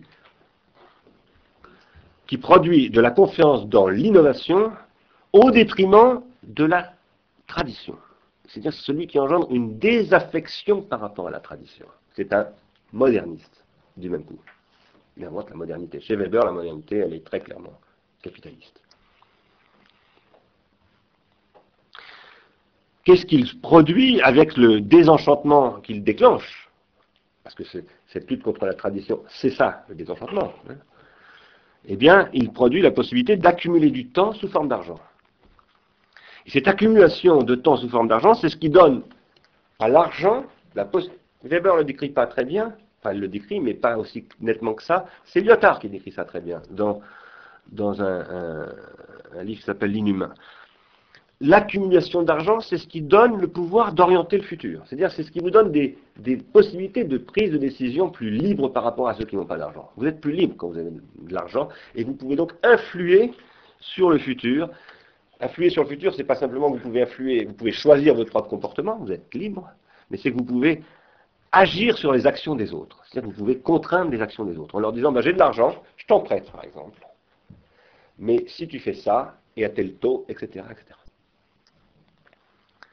Cependant, ce que montre Max Weber, à mon avis, ce que je crois que nous arrivons à montrer dans Ars Industrialis aussi, en nous appuyant sur Freud et parfois sur Lacan, c'est que tout ça nécessite un incalculable, qui ouvre et qui infinitise tous les calculs finis, qui permet la motivation au-delà de toute, j'allais dire de toute culpabilité, de toute calculabilité. Il ne s'agit surtout pas de penser de culpabilité, hein. C'est un mot qui, qui m'a, c'est un étrange lapsus pour moi, troublant, mais c'est justement pas la culpabilité qu'il faut mettre en avant. Cette euh, motivation, au-delà de la calculabilité, c'est ce qui va lutter contre ce qui, dans la calculabilité, en revanche, conduit toujours et de manière inéluctable à une déceptivité, à une démotivation. Vous pourrez faire tout ce que vous voulez, l'argent, c'est toujours dégoûtant. C'est dégoûtant. L'argent qui marche pour lui-même, c'est absolument dégueulasse. Et ça produit toujours, quand l'argent ne s'investit plus autrement que pour lui-même, lorsqu'il se, se met à fonctionner dans cette volonté de puissance autodestructrice qui s'appelle le nihilisme, ça produit toujours un énorme dégoût. Le dégoût qu'on éprouve pour soi-même quand on a été lâche, quand on a été au-dessous de soi-même, quand on sort du bordel, et cetera, et cetera. Ce que décrit très bien Marcel Proust dans un passage de La Recherche du temps perdu. C'est pourquoi Weber, et derrière lui Boltanski et Schiapello, décrivent le capitalisme viable, car il y a un capitalisme qui n'est pas viable, ils décrivent le capitalisme viable comme un dispositif de fabrication, de motivation et d'adhésion. Il faut que tous ceux qui vivent dans le monde capitaliste trouvent le motif d'y adhérer de près ou de loin, pas dans la calculabilité, dans un incalculable. Je ne sais pas, moi... le magnifique Marlon Brando, euh, qui va vous faire incarner la beauté de l'Amérique, Manhattan, dont je parlais tout à l'heure, par exemple, et ton, le sanctuaire dont parle Georges Bataille, et cetera, et cetera. Et parfois dans une contre-culture qui va commencer avec Andy Warhol et un certain nombre d'autres, et qui va s'imposer. Moi j'ai vécu, beaucoup d'entre vous ici l'ont vécu comme moi, le caractère très paradoxal de combattre l'Amérique à partir d'une doxa marxiste primaire anti-américaine, et d'admirer essentiellement euh, la musique américaine, le cinéma américain, la littérature américaine, pas la philosophie américaine. Bon, mais même s'il y a des philosophes, comprenez-moi bien, j'admire des philosophes américains, mais c'est pas ça qui m'a frappé à mon avis. Et même le capitalisme américain, la puissance tout simplement américaine, quelque chose de magnifique. C'est comme quand vous allez euh, euh, en Perse, euh, euh, comment ça s'appelle cette ville-là euh, euh, Persépolis. Bon, quand vous allez sur les traces de la Perse et que vous retrouvez le caractère colossal de cet empire qui a disparu aujourd'hui, vous dites quelle admiration, ou les, ou les, ou les, ou les pyramides. Oh bon, là, c'est ce que dit Bataille. Ici, il n'y a pas ça. Ça ne marche pas. Ça ne peut pas marcher. Ça ne peut pas marcher très longtemps. Ben, c'est ça que nous vivons aujourd'hui. Ça ne marche plus. Et ça, c'est révolutionnaire. D'avoir compris ça, de vivre ça, que toute la planète soit en train de vivre, ça c'est une situation, je ne dis pas pré-révolutionnaire, je dis révolutionnaire. Alors, je viendrai pas, je, parce que je ne veux pas abuser de votre patience, je, je crois que je ne traiterai pas les sept points, mais je voudrais terminer au moins ce troisième point. Je m'arrêterai là, pour qu'on puisse discuter. Je voudrais attirer votre attention, avant de passer dans une séance prochaine, à ce qui finalement constituera vraiment la matière positive de ce séminaire, à savoir comment affronter théoriquement et pratiquement la crise présente d'un point de vue organologique et pharmacologique. C'est-à-dire qu'est-ce que peuvent être des énoncés théoriques et pratiques d'organologie et de pharmacologie face à la situation présente. Ça, c'est ce que je vous proposerai de travailler dans les semaines qui vont venir, parfois en dialogue avec des économistes ou des philosophes qui travaillent sur l'économie contemporaine du capitalisme. Avant cela, et pour conclure cette séance d'aujourd'hui, je voudrais attirer votre attention au préalable, et comme un préalable tout à fait pratique, alors là pour le coup, sur la toxicité systémique telle qu'elle constitue l'extrême danger de la période historique que nous traversons, en tant qu'elle est toujours l'ouverture d'une possibilité imminente de fascisation ou de post-fascisation des opinions publiques. Le pharmacone, ça veut dire le remède, ça veut dire le poison, mais ça veut dire aussi le bouc émissaire en grec. Le pharmacone, c'est celui qu'on sacrifie à la place des autres, pour qu'il paye à la place des autres. Plus exactement, c'est le leurre ou le substitut symbolique qui va permettre de sacrifier et de surmonter d'ailleurs une blessure narcissique majeure. En général, pas toujours, pas en général, toujours collective. On peut s'imposer des sacrifices à soi-même, mais là je ne parle pas de ça. C'est toujours depuis un processus d'intoxication générale, parce que systémique, que se produit le fascisme, ou ses succès d'années, ou ses, ses, ses versions extrêmes comme le nazisme par exemple. C'est toujours par, un, par une tension systémique que s'engendrent ces processus où la planète, ou disons le genre humain, déraille.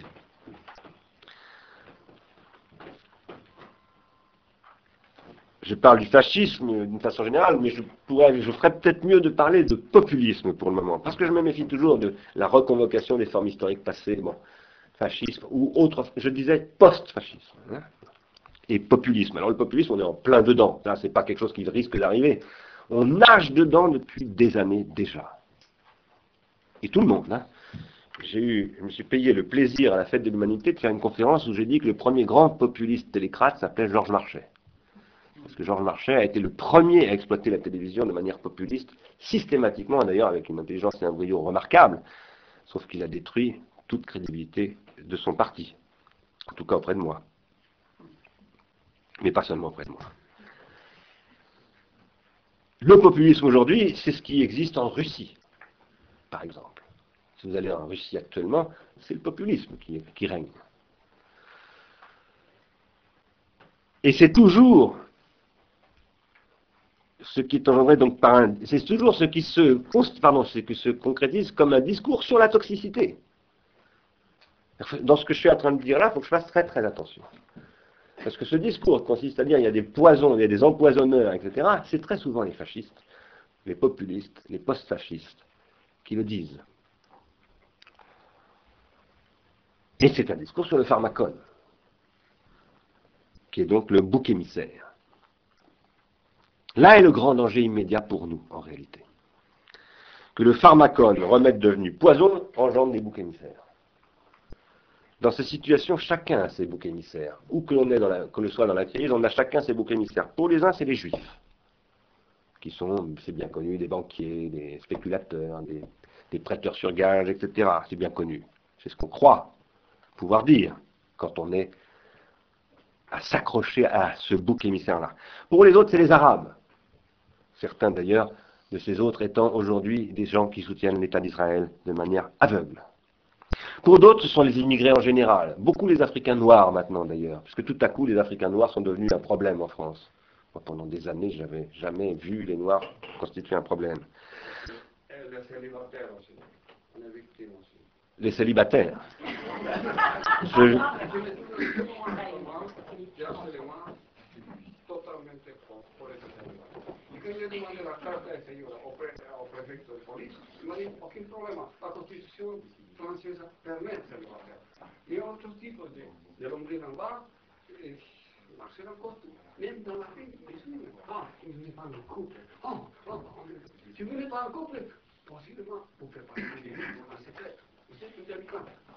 Mais je ne suis pas sûr que les célibataires puissent devenir des boucs émissaires. Je pense qu'ils peuvent être des victimes d'un système.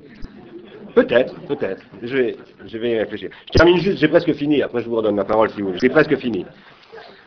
Le bouc émissaire, ça peut être aussi la technique. Et je dirais que c'est beaucoup la technique, et je dirais même que c'est essentiellement la technique aujourd'hui.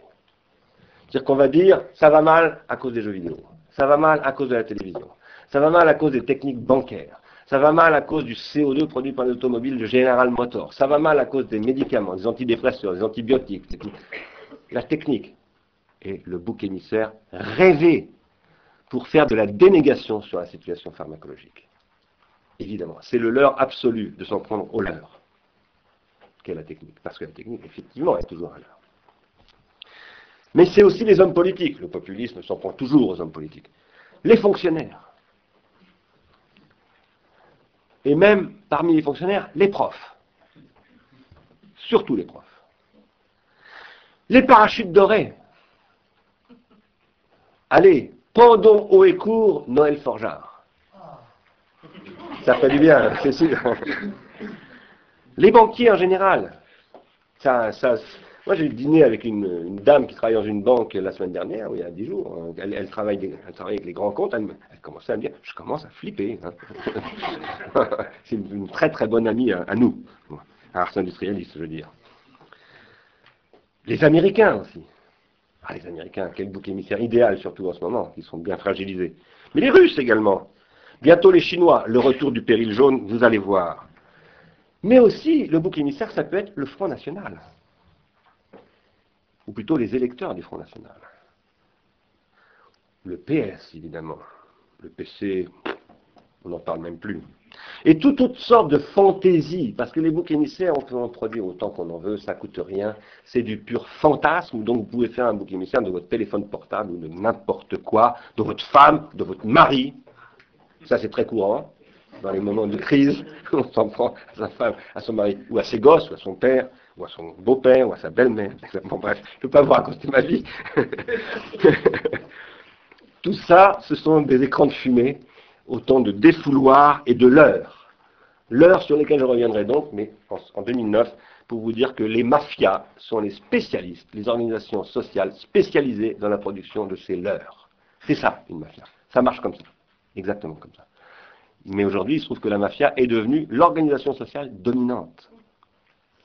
C'est ça qui est très embarrassant. Bon, je m'arrête là. Je vous remercie beaucoup d'avoir été si patient. Et on a quand même vingt-cinq minutes pour discuter. Voilà. Je vous redonne la parole si vous voulez, monsieur.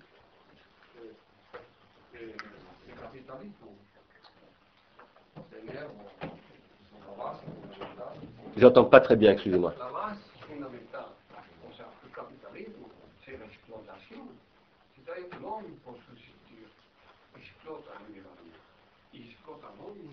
L'Antiquité, elles disent qu'elles sont esclaves.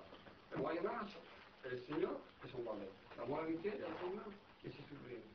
Donc, cette exploitation, il semble que Marx, illimitée, doit être limitée. On fait l'exploitation illimitée. D'où le problème. Dans les manifestes du Parti communiste, Karl Marx, ils ont éveillé des génistes, et maintenant ils ne veillent pas. Je n'ai pas entendu, excusez-moi. Dans le manifeste du Parti communiste, Karl Marx dit ce système réveille les génies, les génies, oui. Qui maintenant, à ce moment, ne peuvent pas contrôler. Oui. L'exploitation, c'est une limite. La théorie communiste, c'est une proposition. C'est limité, il est planifié. L'exploitation doit être sinon, c'est le cuisement de la planète. Bien sûr, bien sûr.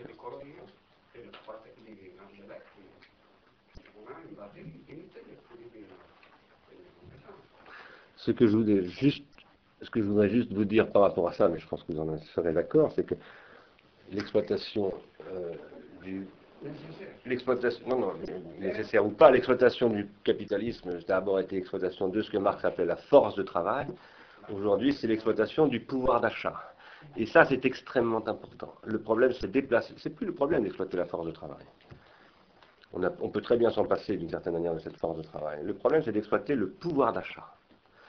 Et, et ça, c'est ce que j'appelle le deuxième, deuxième stade de la prolétarisation. Vous ne pouvez pas penser ça avec, simplement avec le marxisme. Il faut, il faut passer à autre chose que le marxisme. Ça ne veut pas dire qu'il faut se débarrasser du marxisme. Ce n'est pas du tout ce que je veux dire. Mais il faut aller au-delà du marxisme. Ça, bien entendu, c'est l'exploitation de l'énergie libidinale, là, pour le coup. Est-ce qu'il y a des... Oui.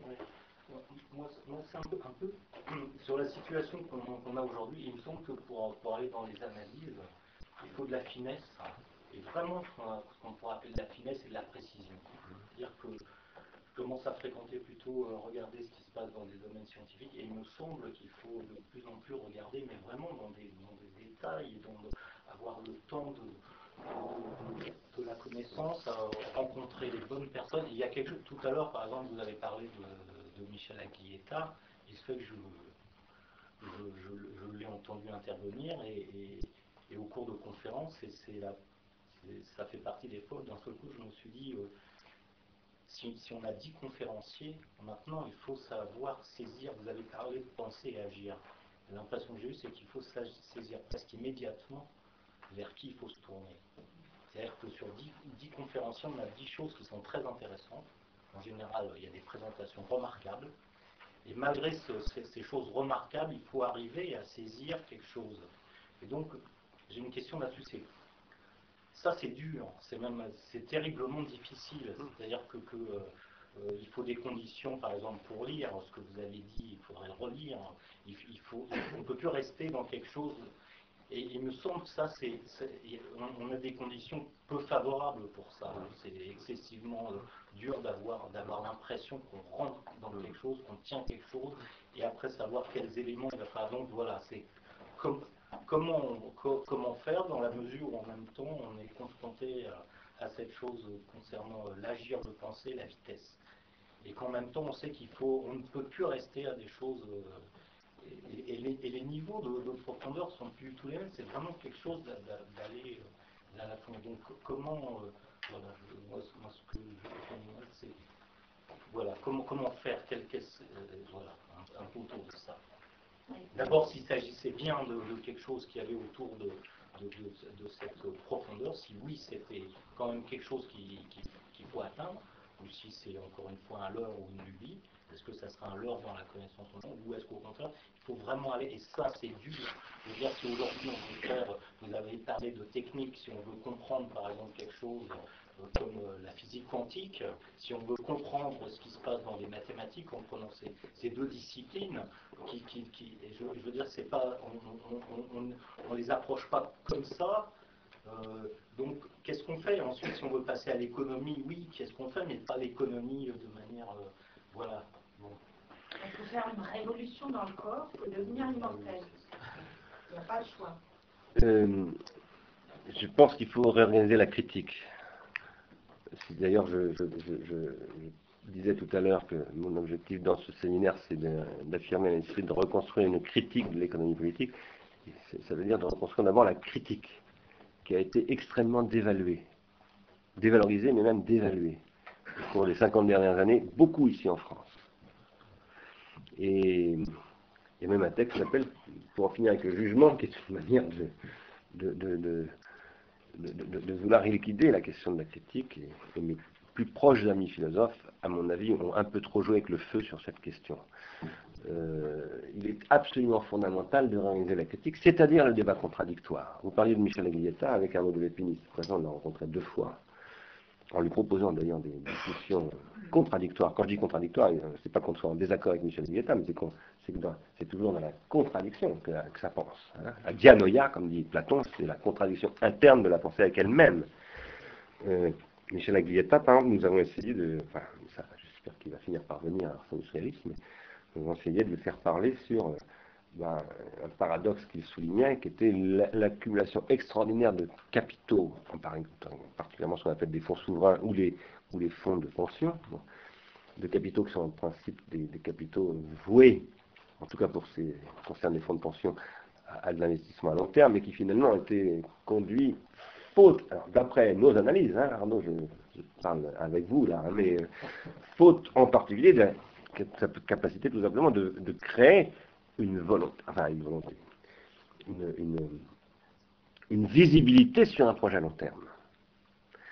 Et bon, on a essayé d'avoir cette discussion avec Michel Aglietta, on l'aura bientôt d'ailleurs, on tournera, on va organiser quelque chose sur l'économie début deux mille neuf normalement, avec un certain nombre de personnalités. On essaye bien, on, on espère bien inviter Lazzarato d'ailleurs, et, et euh, qui n'est pas un économiste.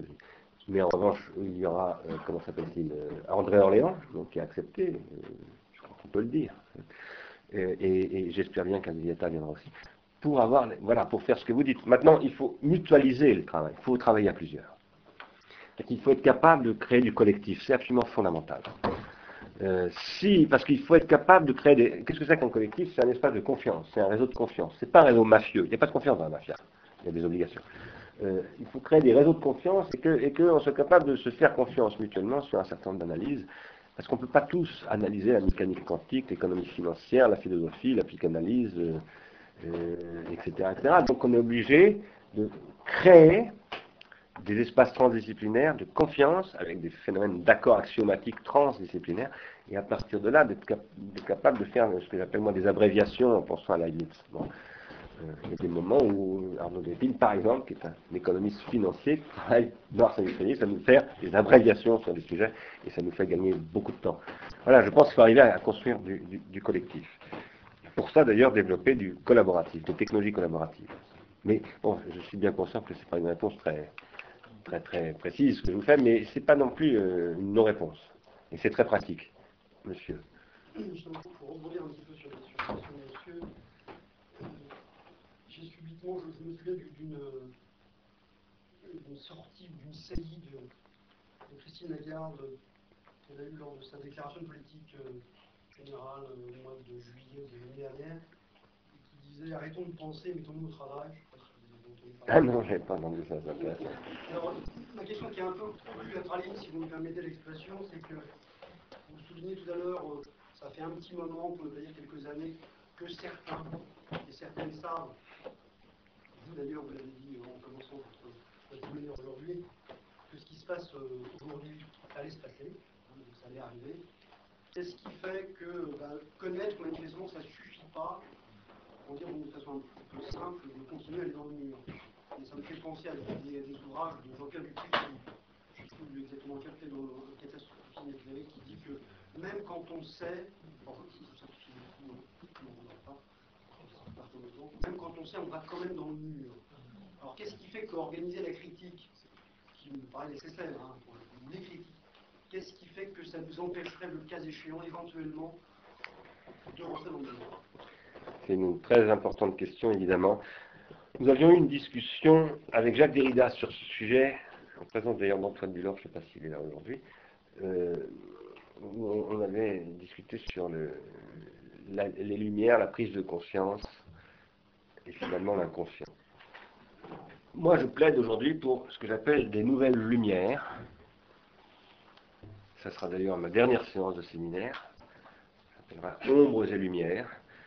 Euh, je plaide pour de nouvelles lumières, mais des lumières qui posent en préalable et en principe qu'il n'y a pas de lumière sans ombre. Et que les ombres, elles sont, il y a un théâtre d'ombres qui s'est constitué au vingtième siècle, dont je pense qu'il y a deux grandes ombres fondamentalement. Le spectre des ombres, si je puis dire, est composé de deux entités euh, ténébreuses, qui sont premièrement l'inconscient. On a cru que la découverte de l'inconscient rendait caduques les questions de la conscience. On a beaucoup dit ça. Et c'est une terrible erreur. Non, les, la découverte de l'inconscient ne rend pas du tout caduques les questions de la conscience. La découverte de l'inconscient fait que, comme la physique galiléenne, après Einstein, devient une région de la physique, la conscience, après Freud, devient une région du psychique. Et pas simplement du psychique d'ailleurs, du socio-psychique, de l'humain, disons, du symbolique, comme dirait Lacan. Et donc, il faut savoir que chaque fois que nous mettons en branle les mécanismes et les fonctions de notre appareil psychique conscient, nous sommes agis par des mécanismes inconscients. Et qui ne sont pas simplement des mécanismes psychiques et intrapsychiques, mais qui sont aussi des mécanismes sociaux.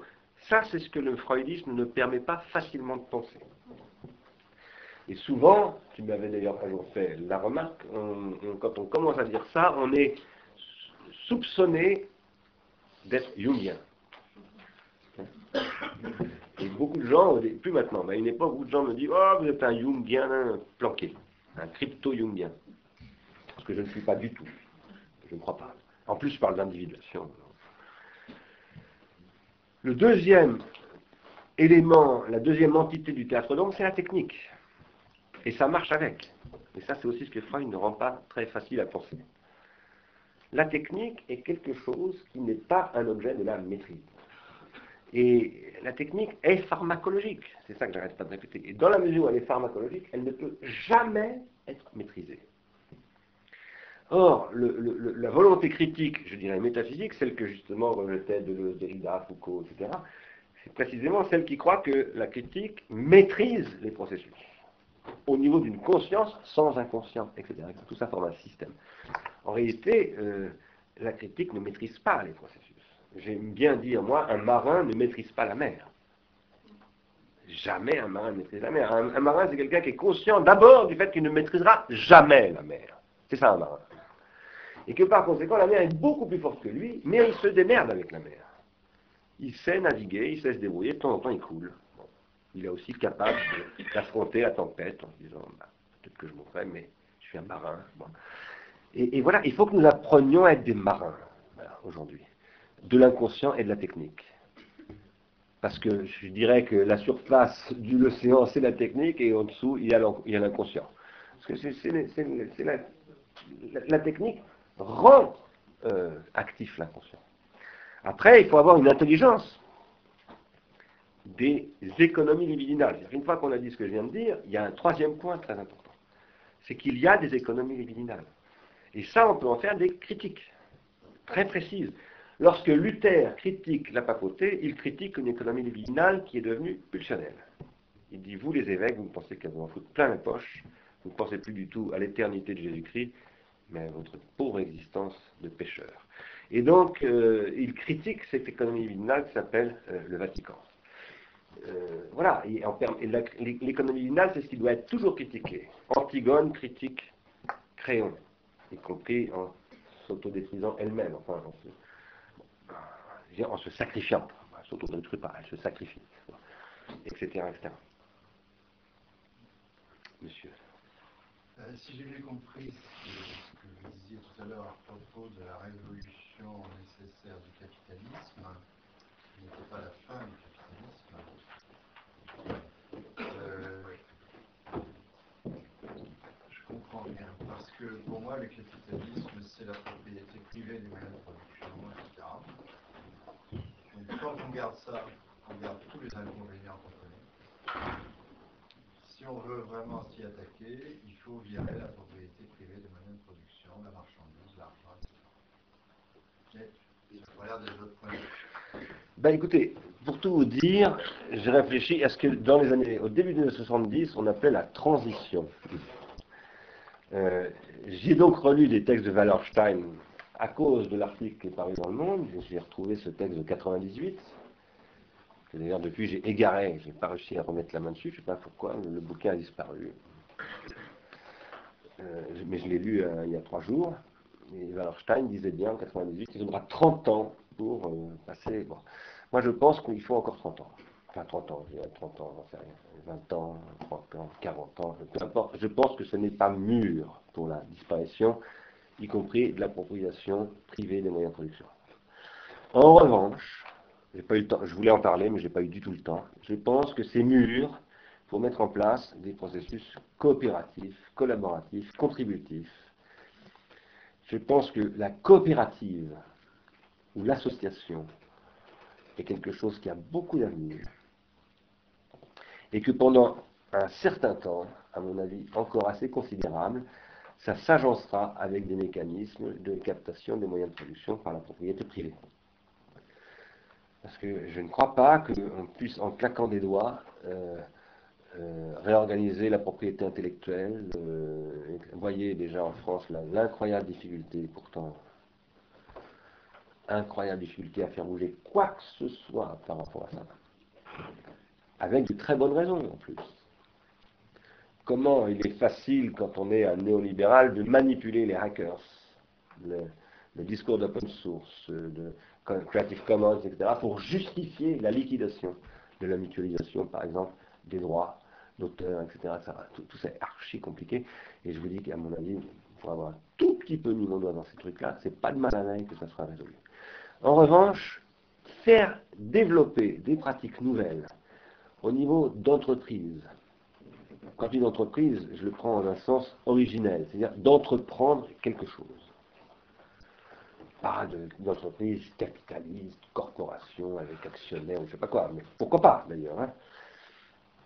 Mais euh, de mettre en place des dispositifs qui reposent sur de nouveaux modes de mutualisation, de partage, de, de collaboration et de contribution, ça non seulement j'y crois, mais Ars Industrialis existe pour ça. Parce que nous disons Ars Industrialis, c'est que le seul avenir est là. Ça n'est pas un avenir, pour moi, de socialisation des moyens de production, au sens où, euh, dans le marxisme, on disait on va, on va collectiviser euh, les moyens de production. Je n'y crois pas du tout, parce que collectiviser les, moyens, collectiviser les moyens de production, ça veut dire avoir l'appareil de gestion de cette collectivisation. On ne l'a pas. Il est totalement discrédité, on n'a cru pouvoir le produire, ça n'a plus de sens. Le seul, excusez-moi de parler peut-être un peu comme les chroniqueurs du point, et cetera, mais le seul pays communiste qu'on connaisse, c'est la Chine, c'est-à-dire c'est le pays le plus capitaliste du monde. Et donc, euh, je pense qu'aujourd'hui, il n'est pas crédible. Or, la crédibilité, c'est ce qu'il faut reconstituer maintenant. L'extrême urgence, en réalité, s'il y a un énoncé pratique premier à imposer, c'est la crédibilisation de ce qu'on dit. Si on ne veut pas que le fascisme revienne, ou des formes post-fascistes reviennent, il faut reconstituer du crédit, de la croyance. Personne ne croit à la collectivisation des moyens de production. Pas, pas même vous qui me posez la question. Mais pas sous la forme, pas sous la forme évidemment, soviétique que l'U R S S sous la Chine. Mais sous, sous quelle forme alors? On peut très bien imaginer on connaissait Nietzsche, mmh. avec les Nietzsche maintenant. Et du coup, il y a une dimension... Parce qu'on est quand même dans une logique mondialisée très totalement capitaliste, division mondiale du travail, et cetera. C'est tout connu.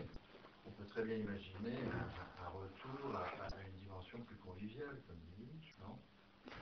Oui, mais ça, je pense, excusez-moi, je, je, je, c'est de la petite bière sur le plan économique. J'aime beaucoup Nietzsche, hein, mais je pense qu'il y a beaucoup de choses à prendre importantes chez Nietzsche. Mais je ne pense pas au niveau de l'économie. J'y crois pas.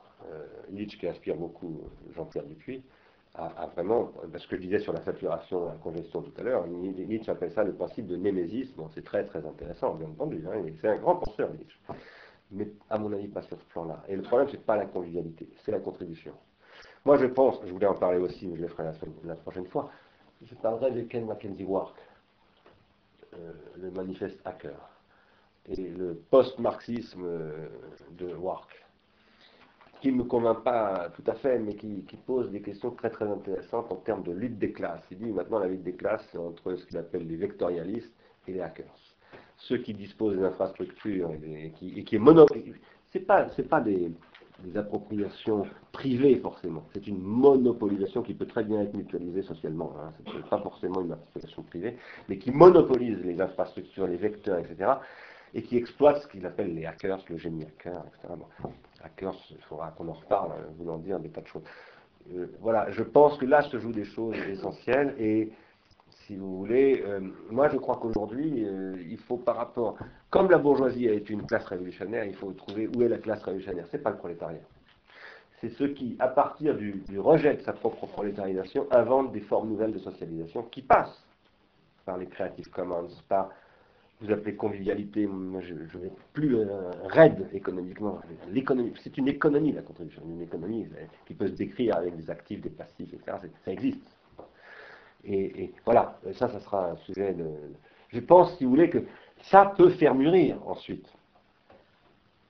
euh, des situations... Mais le Creative Commons, c'est une, une forme de communautisation, de commun... je ne sais pas comment dire, de revenir aux communes, hein, pas au communisme, mais aux communes. Bon. Euh, donc ça, ça nous ramène vers ce que vous dites, mais, mais je n'y crois pas. Nous sommes dans une situation de grande urgence où il faut reconstruire de la crédibilité. Le problème, ce n'est pas de se demander ce qu'on fera dans vingt ans, c'est de se demander ce qu'on va faire la semaine prochaine. C'est ça le problème. Donc, pour la semaine prochaine, il y a des tas de trucs à proposer. Moi, par exemple, j'ai une proposition très précise qui est de dire, je l'ai dit, je ne sais plus où, dans un journal qui s'appelle Les Échos, je crois, ou La Tribune, je ne sais pas s'ils l'ont publié, mais ils m'ont appelé pour me demander mon avis, et je leur ai dit, il faut, parce qu'ils m'ont demandé ce que je pensais des mille trois cents milliards d'euros donnés par les pays européens à la, à la banque, aux banques européennes. Et j'ai dit, si vous voulez éviter un retour néofasciste, parce que ce qui va se passer, c'est que pour le moment, les gens sont soulagés. Moi, le premier, d'ailleurs, hein, parce que quand même, on est soulagé. Mais après, il va y avoir un retour de flamme. C'est-à-dire, on va se dire, mais quand même, c'est absolument honteux d'avoir donné tout ce pognon. Bon.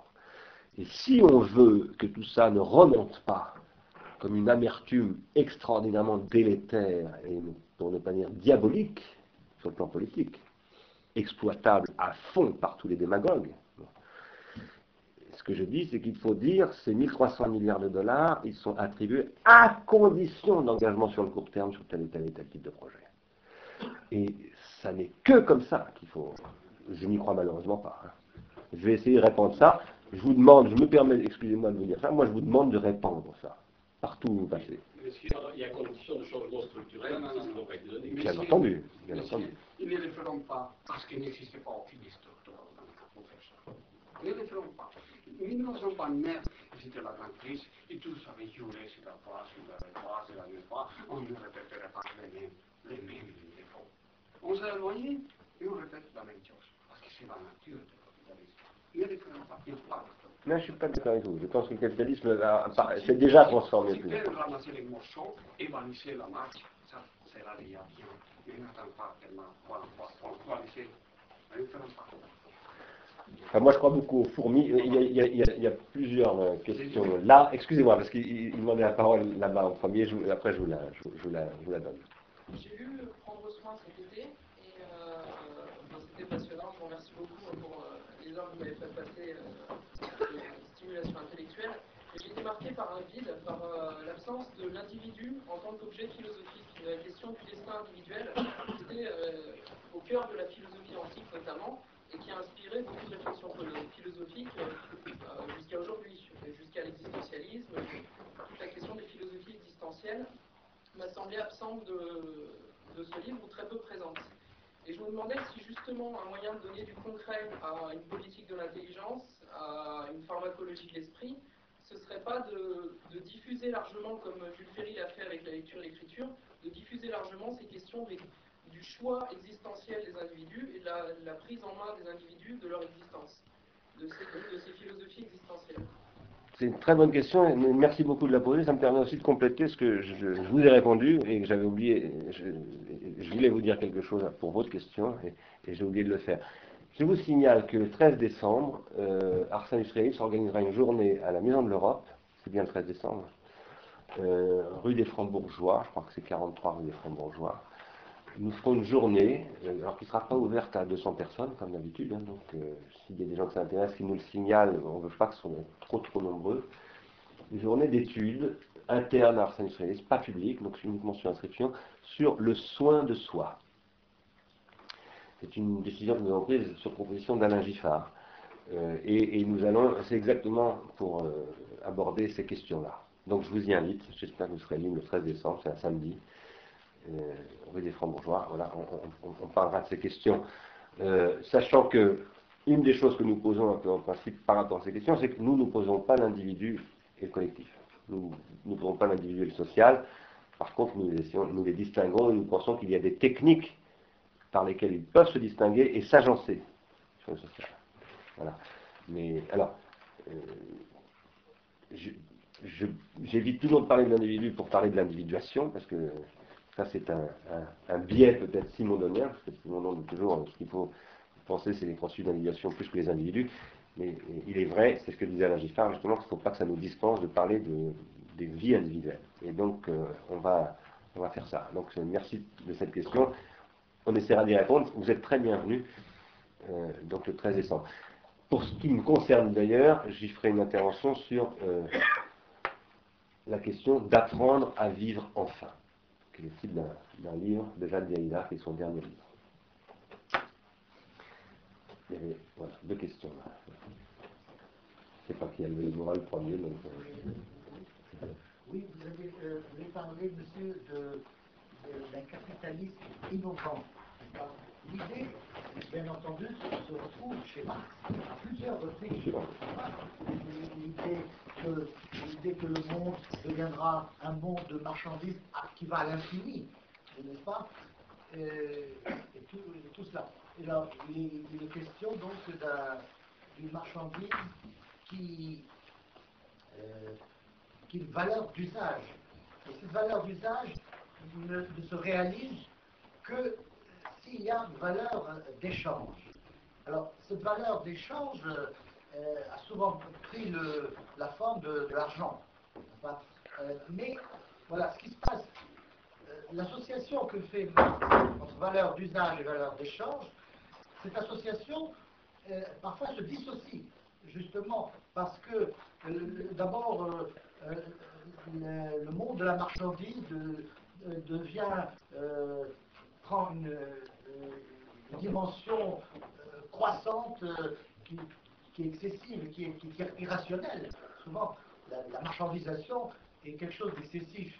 Mais d'un autre côté, l'échange, l'argent, euh, vous, vous avez parlé du dégoût de l'argent, mais l'argent, quand, quand il va vers la spéculation, euh, se libère euh, enfin, du monde productif.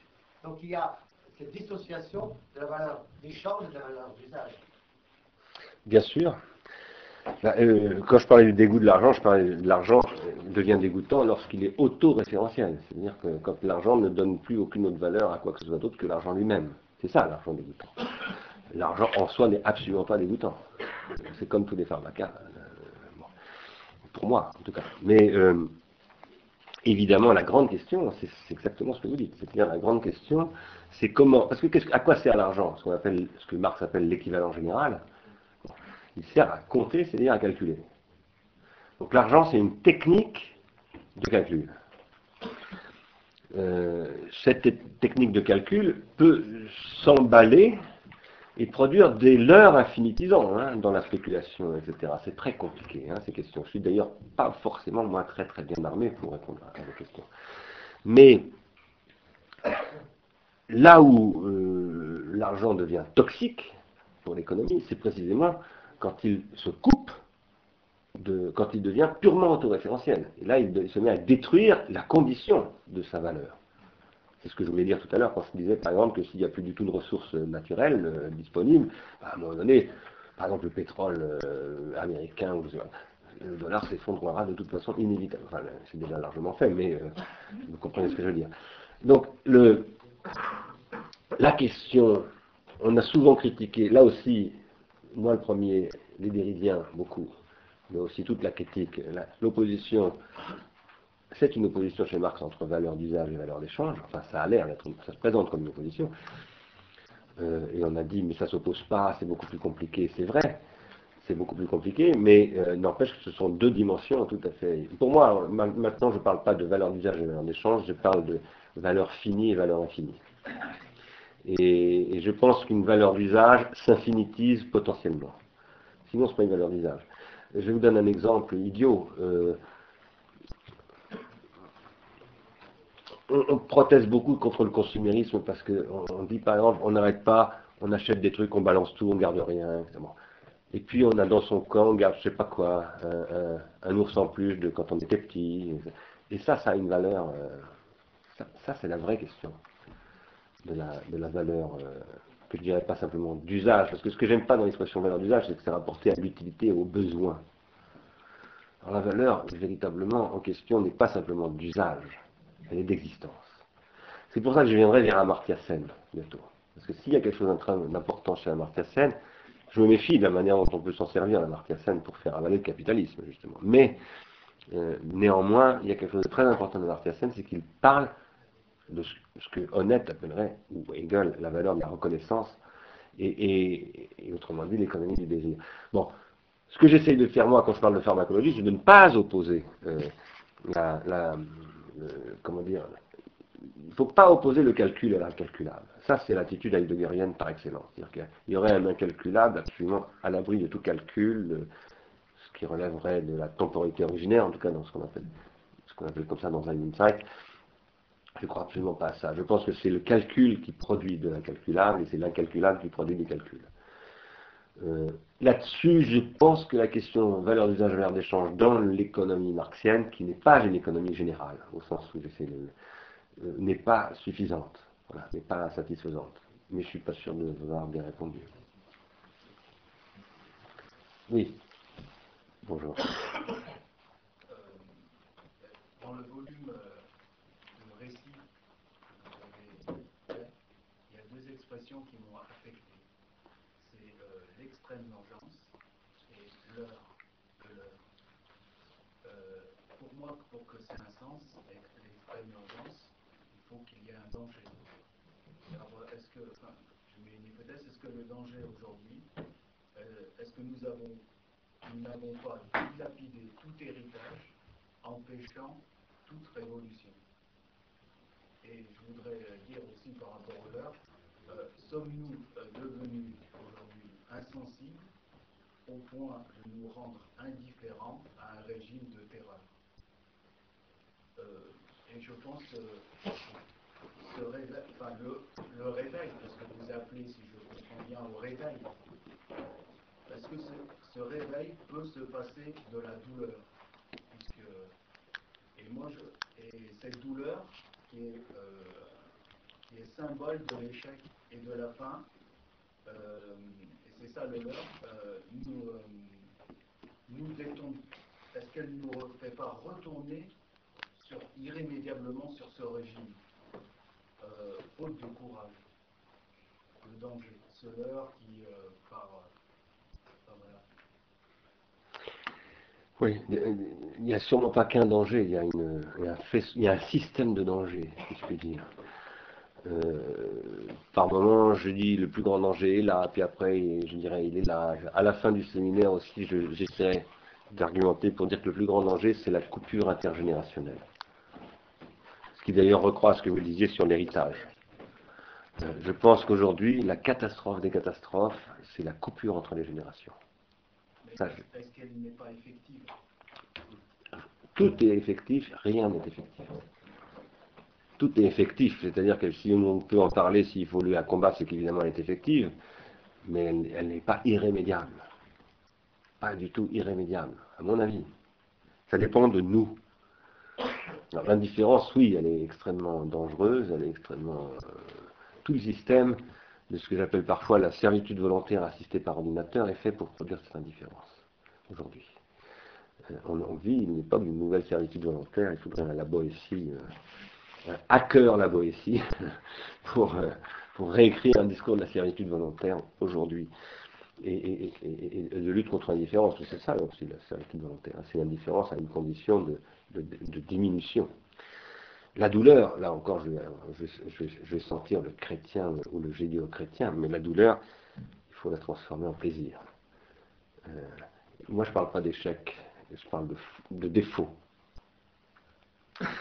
Euh, oui, c'est la douleur, euh, sans, sans faire les, jouer les Churchill, euh, du sang et des larmes, on va y avoir droit, hein, ça c'est certain. Il faut en faire une force. Ça c'est pas au nom du, du christianisme que je dis, c'est au nom du stoïcisme. Il faut en faire une force, il faut trouver sa ressource dans euh, ce que les chrétiens appelleraient une épreuve. Mais la douleur euh, doit devenir une expérience. Voilà, je crois ça. Oui. Bonsoir. Euh, Bonsoir. Je voulais simplement intervenir en fait, euh, euh, les questions sur la douleur. Même s'il faut passer par la douleur, forcément, euh, toutes les questions de la toxicité, et cetera, nous font penser à une, une euh, conférence à laquelle euh, était venu le, le, un psychiatre de l'hôpital par longtemps. Marc Valeur. La situation dans laquelle on est, donc, est une situation toxique, nous sommes, nous sommes des toxicomanes qui essayons de nous en sortir, et nous passons par un sevrage, je, je me permets de parler de nous, parce que nous passons par le sevrage, le sevrage qui, en, qui engendre parfois des rechutes, une grande douleur physique et psychique, euh, nous sommes amoureux de notre drogue et nous ne savons pas comment nous passer, je pense que c'est ça, et euh, il y a une immense douleur à accepter le fait que nous sommes toxicomanes, mais qu'il faut s'en sortir. Ouais. Enfin, tout à fait. J'ai d'ailleurs appelé cette conférence euh, enfin, euh, désintoxication, j'ai employé le mot désintoxication, j'ai appelé ça le système du discrédit, mais en dessous, je ne sais plus ce que j'ai dit, en sous-titre, désintoxication. Le programme, c'est la désintoxication. Alors, vous, vous faites formidablement bien écho à la question de monsieur, et, et, et vous prolongez ce que j'aurais dû lui répondre, en fait. Parce qu'en effet, nous avons à nous confronter à la nécessité d'une désintoxication. Très complexe, d'ailleurs. Hein. Y compris de Michel Foucault. Hein. C'est ce que j'essaie de dire d'en prendre soin. Parce qu'il y a une toxicité aussi de Michel Foucault. Comme de toute pensée. Toutes les pensées sont toxiques. Parce qu'elles sont pharmacologiques. Mais, dès, dès qu'elles sont rabâchées, d'une manière ou d'une autre, elles sont devenues toxiques. Y compris par leurs propres auteurs, parfois. Et je ne dois évidemment pas du tout y échapper. Mais euh, cette toxicité, euh, elle produit une douleur lorsque nous voulons nous désintoxiquer, qui est double. La douleur de ce qu'on pourrait appeler le manque. Donc moi j'essaye de dire, bah, il faut le transformer en défaut, en un défaut qu'il faut. Il y a ici quelqu'un avec qui je discute beaucoup, hein, qui connaît bien ce sujet, et j'espère qu'on va faire quelque chose ensemble sur ce sujet. Et, et d'autre part, le deuil, ce qui n'est pas tout à fait la même chose. La désintoxication, ça suppose deux douleurs au moins. Le manque en tant que tel, qui est une douleur très très physique, mais c'est aussi le deuil d'un objet qui a été au départ un objet libidinal, en réalité, hein, au départ. Et, et là, ça nous ramène à deuil et mélancolie, et cetera. Donc, à tout un... c'est une, une double douleur. Enfin, une douleur au sens... Euh... Voilà, je crois ça. Mais vous avez absolument raison. Et Scott Henrich a écrit un, un truc qui s'appelle Essai d'intoxication volontaire. J'aimerais bien écrire un truc qui s'appellerait Essai de désintoxication volontaire. Voilà. Je pense que c'est vraiment le sujet dont on, enfin, auquel nous sommes aujourd'hui vraiment confrontés. Monsieur, après, on, a, on va s'arrêter après parce qu'il est neuf heures moins le quart. Je voudrais dire un sujet que le, le caractère unique de ces choses-là, enfin, présenter comme une seule chose me, me fait question. Vous avez parlé vous-même de l'intermittence, euh, je me souviens bien, et je voulais juste faire une remarque à ce sujet, euh, une analogie, de la même façon que dans, pour les revenus, si l'on regarde à un instant donné, on a une inégalité, on a des forts revenus, des faibles revenus, puis on a de moins en moins au milieu. Si on regarde le discours en France, on lit les journaux, il y a du court terme, il y a du très long terme, la catastrophe sur la planète, puis à l'échelle de trois à quatre ans, qui est l'échelle de se vivre plusieurs fois des petits deuils et des petites pharmacos ou quelque chose. Il n'y a pas de grande chose aujourd'hui, je pourrais en rajouter sur des domaines que je connais. Il manque un peu une, de vivre des choses qui sont constructives ou qui permettent de se reconstruire, de se réparer à des échelles intermédiaires, de, qui fut l'échelle du plan quand le plan de De Gaulle était une pharmacologie du manque industriel de la France. Je suis bien d'accord avec vous, hein. Et quand je parlais tout à l'heure de questions pratiques, je ne parlais pas simplement d'extrême urgence au sens où il faut être capable, ce que je disais tout à l'heure, de, de, de prendre une décision pour la semaine prochaine. Bon. Pour ce qui va arriver pratiquement, y compris en termes de faillite ou de je ne sais pas quoi, ou d'emploi hein, de la semaine prochaine, ce qui est une question absolument capitale. Euh, je pensais aussi à la possibilité de, euh, disons, prendre un mot que vous n'avez pas employé, de, de parler du moyen terme, c'est-à-dire de, de, des horizons de, de faisabilité euh, collective, euh, accessible. La thèse que je soutiens, c'est que pour pouvoir faire ça, il faut avoir un discours sur le court terme lui-même, bien entendu, puisque le premier truc à assurer, c'est le court terme, bien entendu. Si vous n'êtes pas crédible à court terme, vous ne le serez jamais ni à moyen, ni à long terme, ni, ni, ni dans l'éternité. Mais il faut aussi produire du long terme. C'est-à-dire que pour pouvoir produire du moyen terme, il faut produire du long terme. Euh, je, ce que je veux dire, ou sinon, c'est du moyen terme toxique, qui redevient toxique. Ce que je veux dire par là, c'est que ce dont on a, vous parliez du plan. Moi j'ai vécu cette époque du plan. Quand j'étais môme, c'était le plan qui organisait la reconstruction de la France. Bon. C'était pas simplement un discours, euh, euh, non pas que je sois néo-gaulliste, hein, comme le sont parfois d'anciens communistes, ce qui est mon cas, je suis un ancien communiste. Je suis pas néo-gaulliste, mais euh, du tout. Mais euh, le, la capacité de planification à cinq ans, ça, c'est du moyen terme, en effet. Euh, dans le, par exemple, dans l'époque de reconstruction, disons, était absolument constituée par un discours à long terme, et même à très long terme, qui affirmait ce qu'on appelle, j'en ai parlé dans un livre, je ne sais plus lequel, des principes. C'est-à-dire que tant qu'on n'aura pas la capacité à réaffirmer, c'est dans Constituer l'Europe, j'ai écrit ça. Je dis, si on veut constituer l'Europe, il faut d'abord donner des principes du processus d'individuation psychique et collective européen, qui sont des principes éternisés, qui seront évidemment ensuite temporalisés, c'est-à-dire qui seront remis en cause par des... Mais il faut être capable d'éterniser des principes. C'est-à-dire, je veux dire à un moment donné, voilà comment nous nous définissons. Pas comment nous nous identifions, hein, mais comment nous nous définissons.